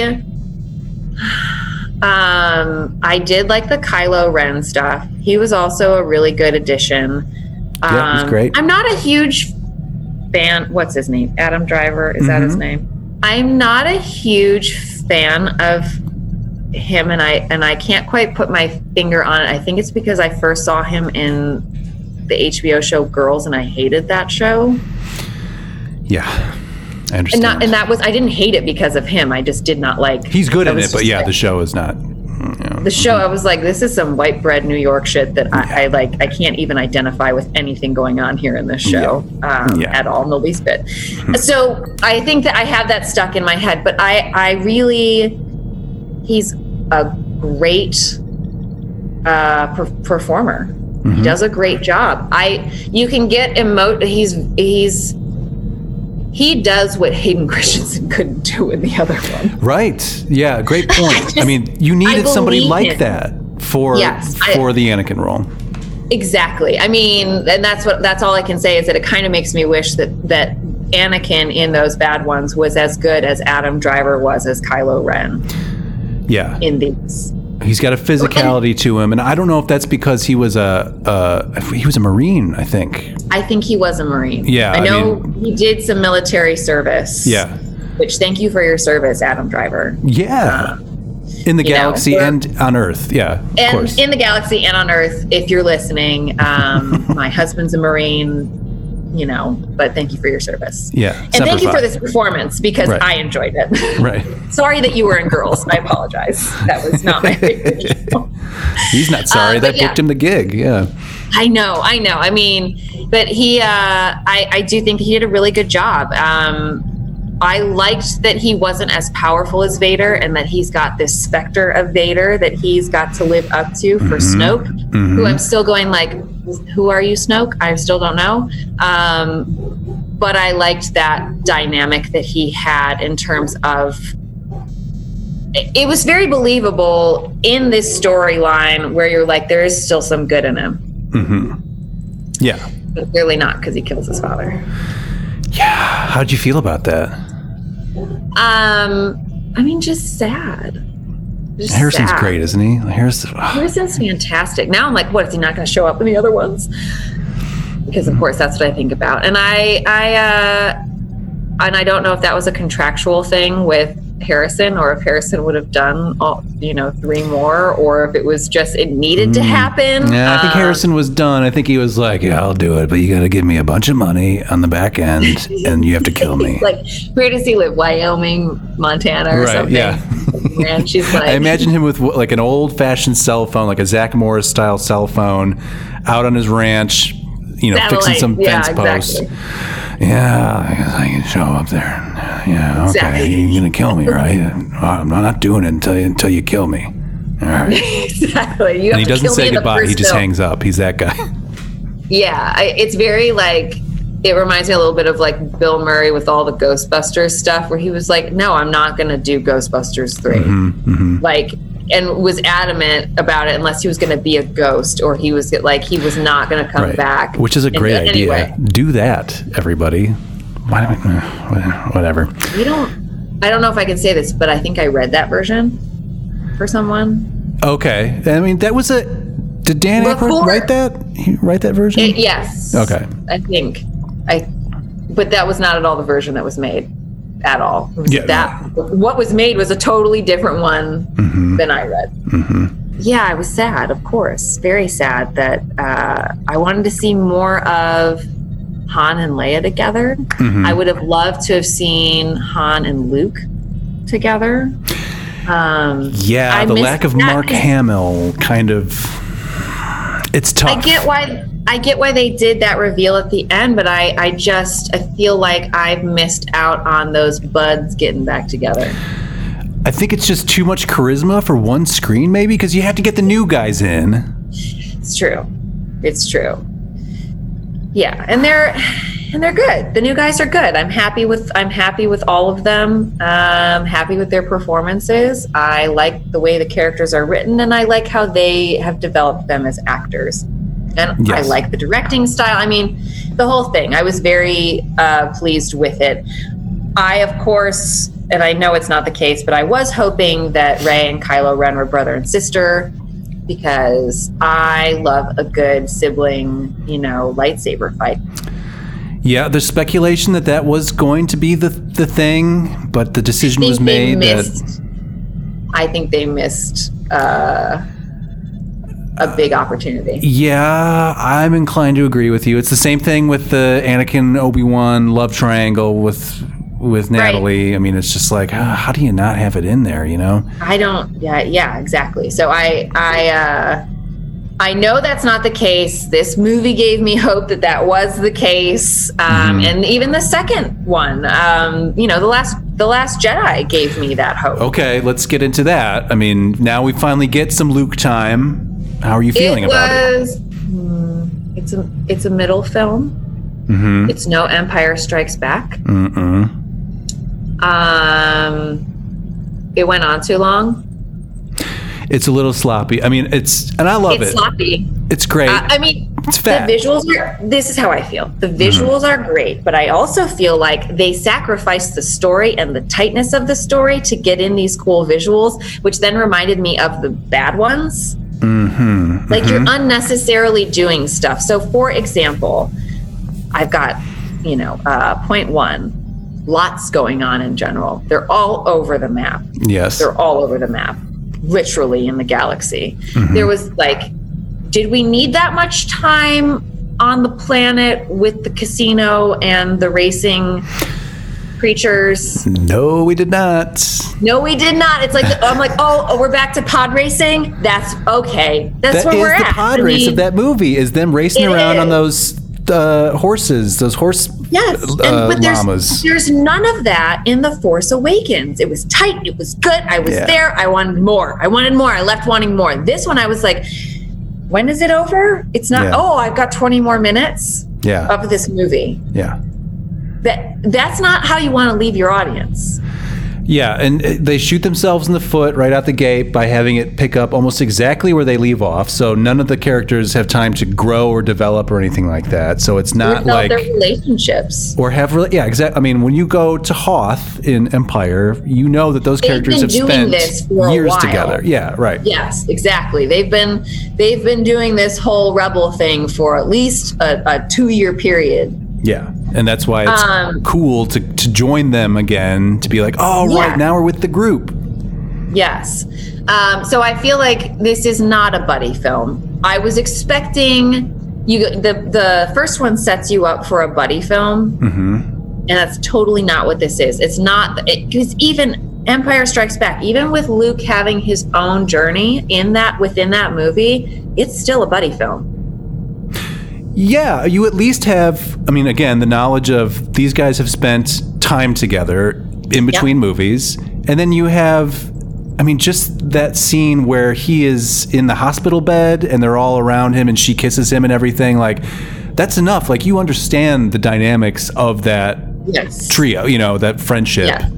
Yes. Uh, and that's all you need, and that carries the rest of the movie, and, and is enough to explain why he feels so compelled to go after them to, go save back. them. Absolutely. Um, so one of the times I thought that it should have ended was after uh, Snoke was killed. Uh huh. Yes. But I also want to know, I'm just curious, if the Emperor's killed, why do the Red Guards keep fighting except for just to have a cool fight scene that should have happened with Snoke?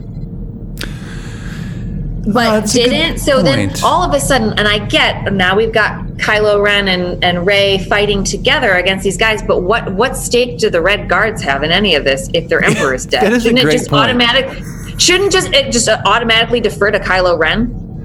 Yeah, or just drop your, your your weapons and just be like, all right, I'm out of here. I'll see you later. Yeah, what what skin do they have in the game to keep fighting? I don't understand. Yeah, that's a great point. I mean, let's. Uh, I guess. Okay, so the uh, So that's fans what I ex- mean. The, Fanatics, the I guess. visuals, Yeah, the right, right. visuals though, they're sacrificing the story and and the story making sense for some of these visuals. So we Like have have that moment, and I'm Laura like, this should end. Dern, Laura Dern flying the spaceship through the big spaceship. Like, Yeah. well, we got to have somebody do it because we want to see this, but it can't be Carrie. So we have to make a new Carrie, And we're gonna make it Laura Dern. and we'll, yeah, right. I mean, and it's again, no knock on Laura Dern. Laura Dern's amazing, but that character doesn't need to. I don't Be buy here. that character. I don't buy that character at all in the least bit. I I also don't as much as I like the visual of the salt planet that when they, you know, s- step on it is red underneath. Yeah. I didn't need that fight sequence at all. I didn't need any of that. The uh really, you didn't uh, even when Luke shows up, you're fine. Yeah, it's cool when Luke shows up, but like Yeah. I don't need any of that.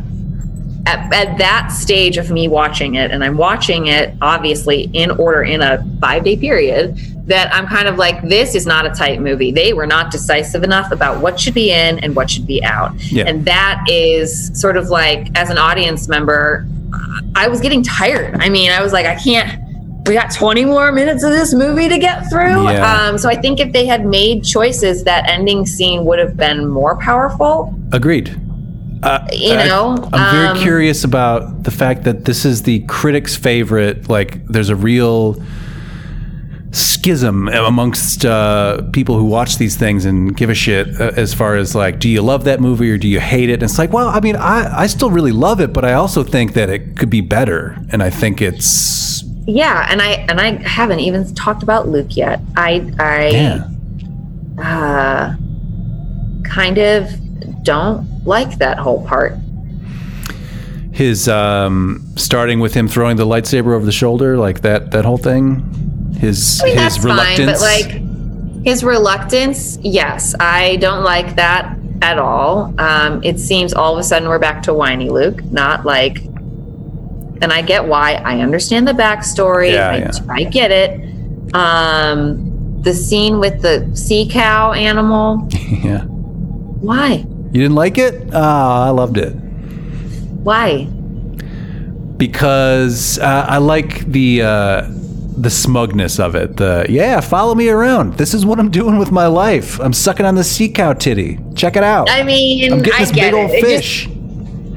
it that scene seemed to go on that whole like segment not scene but segment seemed to go on for a really long time where i'm kind of like can we know? I, mm, yeah, I'm okay with it. Give me more Luke. Give me more Luke and Rey. That's fine. I'm okay with i would that. like more luke training rey Uh, yes. Agreed. i would like less of luke leaving her on her own to mind connect with kylo ren and to actually be involved in her training not just at the very end Yeah, that is unusual. All of that. I don't know. I'm Understood. okay with it. I understand where you're coming from though, because it's it's not Well, what you like if she- expected from Luke. You know. if she's so powerful she still needs someone to help her rein it in Right. Rey Um, it in. rein it in. So yeah, I mean, I just, I guess I it would left me wanting more. Luke Sky, I want, I wanted more Luke, Mm-hmm. Yeah. and I didn't get enough. How do you feel about Rose Tico and Finn and all of that? Um, well, they had the pod racing scene of or or segment. Right. They of were this on that movie, casino planet so- forever. Yeah, we're on too long. Um, I I did really like that character storyline with her sister. Mm-hmm. Yeah. yeah. Um, so I felt like that was all very tight in the beginning, and then we started just like unraveling halfway through the movie. Was how it felt. Mm-hmm. There's too much going on, too many storylines. We've got Luke coming back in. We're all over the galaxy. Mm-hmm. Where I, like it was, I was to a point where I was like, "Wait, I'm sorry, Laura Dern. Wait, I'm. Do you get what I mean? Like it was very Princess Leia's flying through space. What is going on here? Yeah, I just got I got very confused. I was like, "Wait, Yeah. wow, I'm gonna have to watch this again." And I'm like, God, I haven't had that much wine. It's not like I'm drunk right now. So why is this, why busy, is this yeah. so confusing? Yeah. Mm-hmm. Um, so yeah, I feel like it started out very tight, and then it just unraveled. Yeah, I would agree with that. I think they just needed another pass on the script or maybe hand it over to an extra editor for uh, just one last cut for the, of that Yeah. third act. Yeah, Tighten it up a little bit. I mean, it's the longest of all these movies, I think, if I'm not mistaken. I mean, it's it goes beyond, felt- and this is a it fault of long. most movies. Is just keep it, you know, two hours, man. That's all you need. Well, and if I'm sitting at home in my pajamas in front of a roaring fire with a glass of wine with curled up with my dog and I still feel like it's long, Yeah, right. we got a problem. It's not like I was sitting in a theater, and I did see this one in the theater, and it's not like I was sitting in a theater with like my empty popcorn and I'm like, I'm out of my snacks mm-hmm. halfway through this movie. I'm mm-hmm. sitting at home with access to my kitchen and still feeling like, when, God, when is this over? Yeah. Yeah, it's a long one. So, going into watching this final one, what do you need resolved? What are your questions? What do you want to see happen?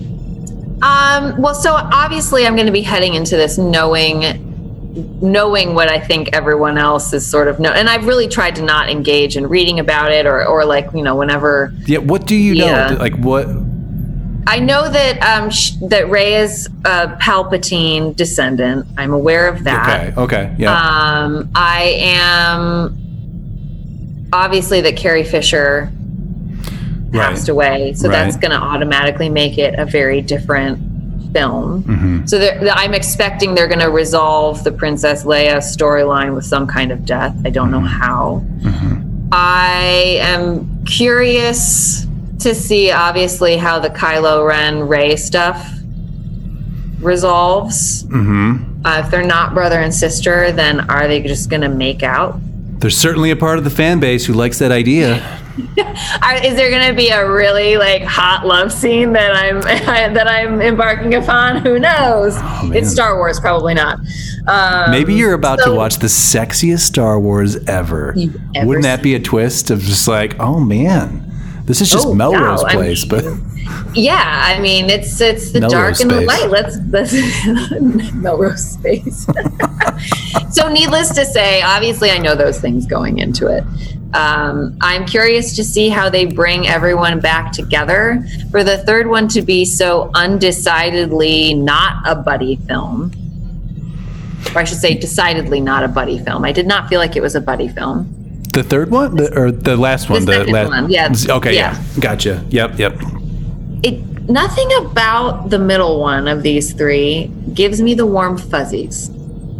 Probably by design because it's the supposed to be the dark middle chapter. But even Empire at least had the romance, right? Yes, And you don't get that. There's, There's no romance. no romance in the galaxy. Nobody's getting anything. yeah, and they're got so much going on. No one's got time for romance. Yeah. But even it's under those circumstances when when the most romance should be blossoming, right? Like we're going Right. through this rebellion, to this revolution Right. together. Let's Right. li- like I almost died today. Let's uh, come back to my bunk with Yes, me. Let's life go. affirming sex should be happening, yeah, right? No, there's none of that. Why are we doing None any of that's this? Uh, so yeah, I mean, I, I, um, I, I'm curious to see, and I guess what I want answered is sort of, and I, and I, from what I understand, people are still disappointed on the whole Palpatine connection and how that. I so I'm now expecting to not even get an explanation in this movie, which fine. We're gonna talk about it uh, like tomorrow. We're gonna talk about we'll get it really tomorrow. into it. I'm, I'm looking Um, forward to it. I'm, you know, interested to see how Poe develops, um, how Finn, how I'm sorry, what is his partner? The the Rose. Rose. Yes, sorry, I was gonna. I knew she was a flower, but I was like, it's not Violet. Rose Yeah, Lily. um, which is such a plebeian earthly name for a Star Wars character. yeah, they do that sometimes in a way that I'm not. Like who makes that happy about. decision about if it's a spacey name or if it's a earthly? i don't know. Yeah, or they'll reference like something. They did this on Mandalorian the other. uh, It's one of these recent episodes where they talked about. I think I don't remember exactly, but it was something about like talking about a dog or whatever. It's like dog, dogs, dogs in space. Call it Dogs make up. space? It was something like that. I don't know if it was actually a dog, Yeah. but something Yeah. totally So- pedant or pedestrian. I'm interested to see how those three develop, and obviously what happens with uh, Kylo Ren and Rey, and Mm-hmm. how they're gonna knock off Princess Leia at this point, Mm-hmm, um, and if the light is gonna overtake the dark, or is there some other version of the Force where it's just you you have both, and Rey's the chosen one? Do you have any? I mean, that's a great list of, of things that you need. Do you have any need. speculation? Like, do you have anything where you think something is going to happen? I really want them to be brother and sister, so I'm already Okay. just going into Okay. this one angry. Interesting. already going into this one like you didn't give me what I wanted as a fan. right, right. Um, and I'm also now that we no longer, in terms of characters, Han is dead. Luke has moved on to the be one with the Force, and Leia we know is going because you know Yeah. Carrie Fisher's not with us anymore. Right, So now that our original three are our original three buddies, like I guess it's just I like part of me is just expecting to be sad Interesting. Okay. and or disappointed. Okay.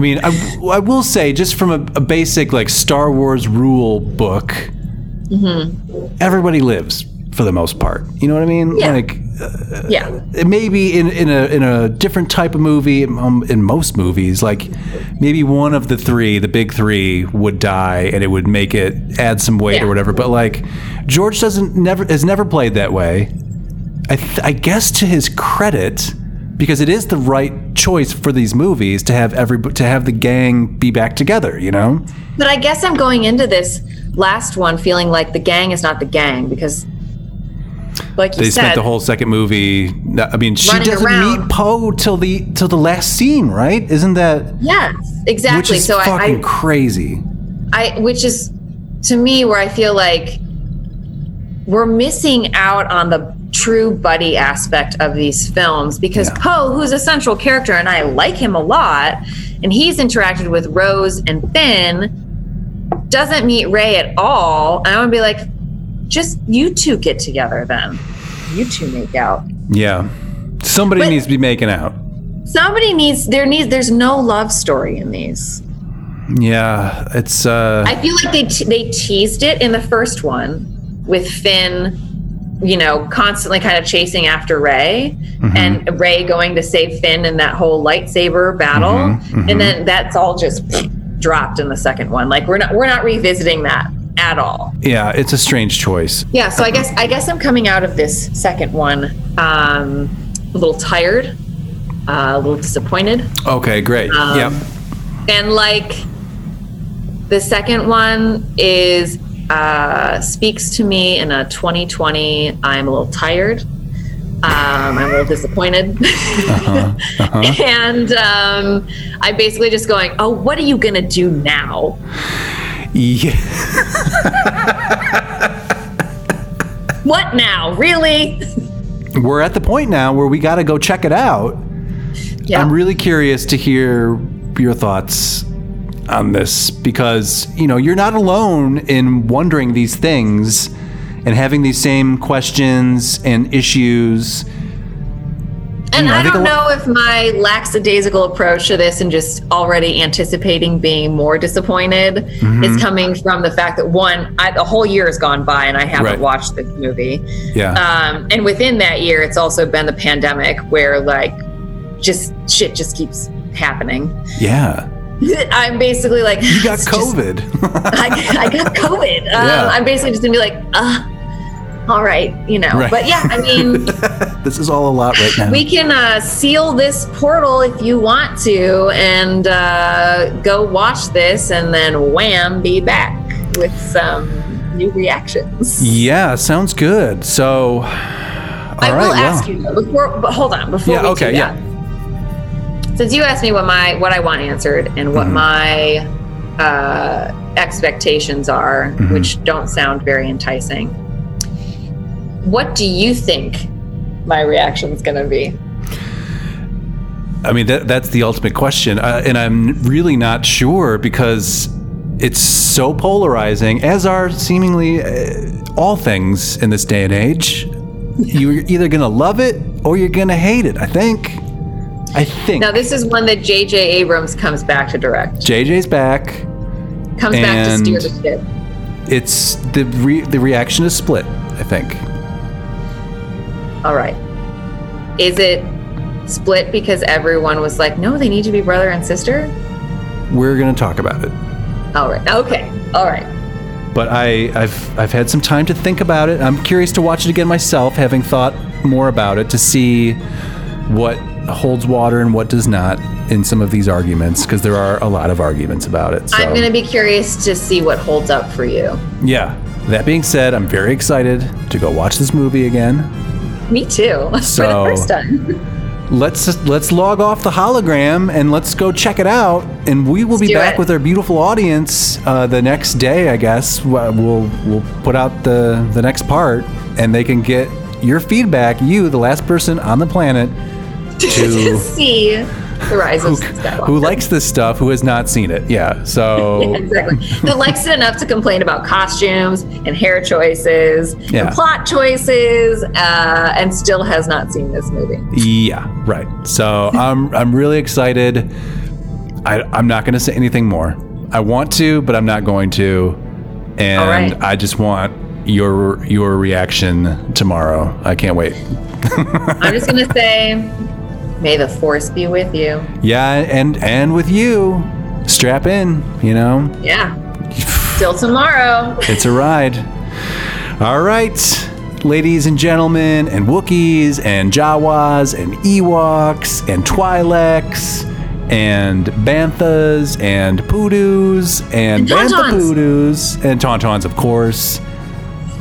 We'll catch you tomorrow with the exciting conclusion to My Space Sibling Carolyn watches Rise of Skywalker. Episode 2 about episode 9.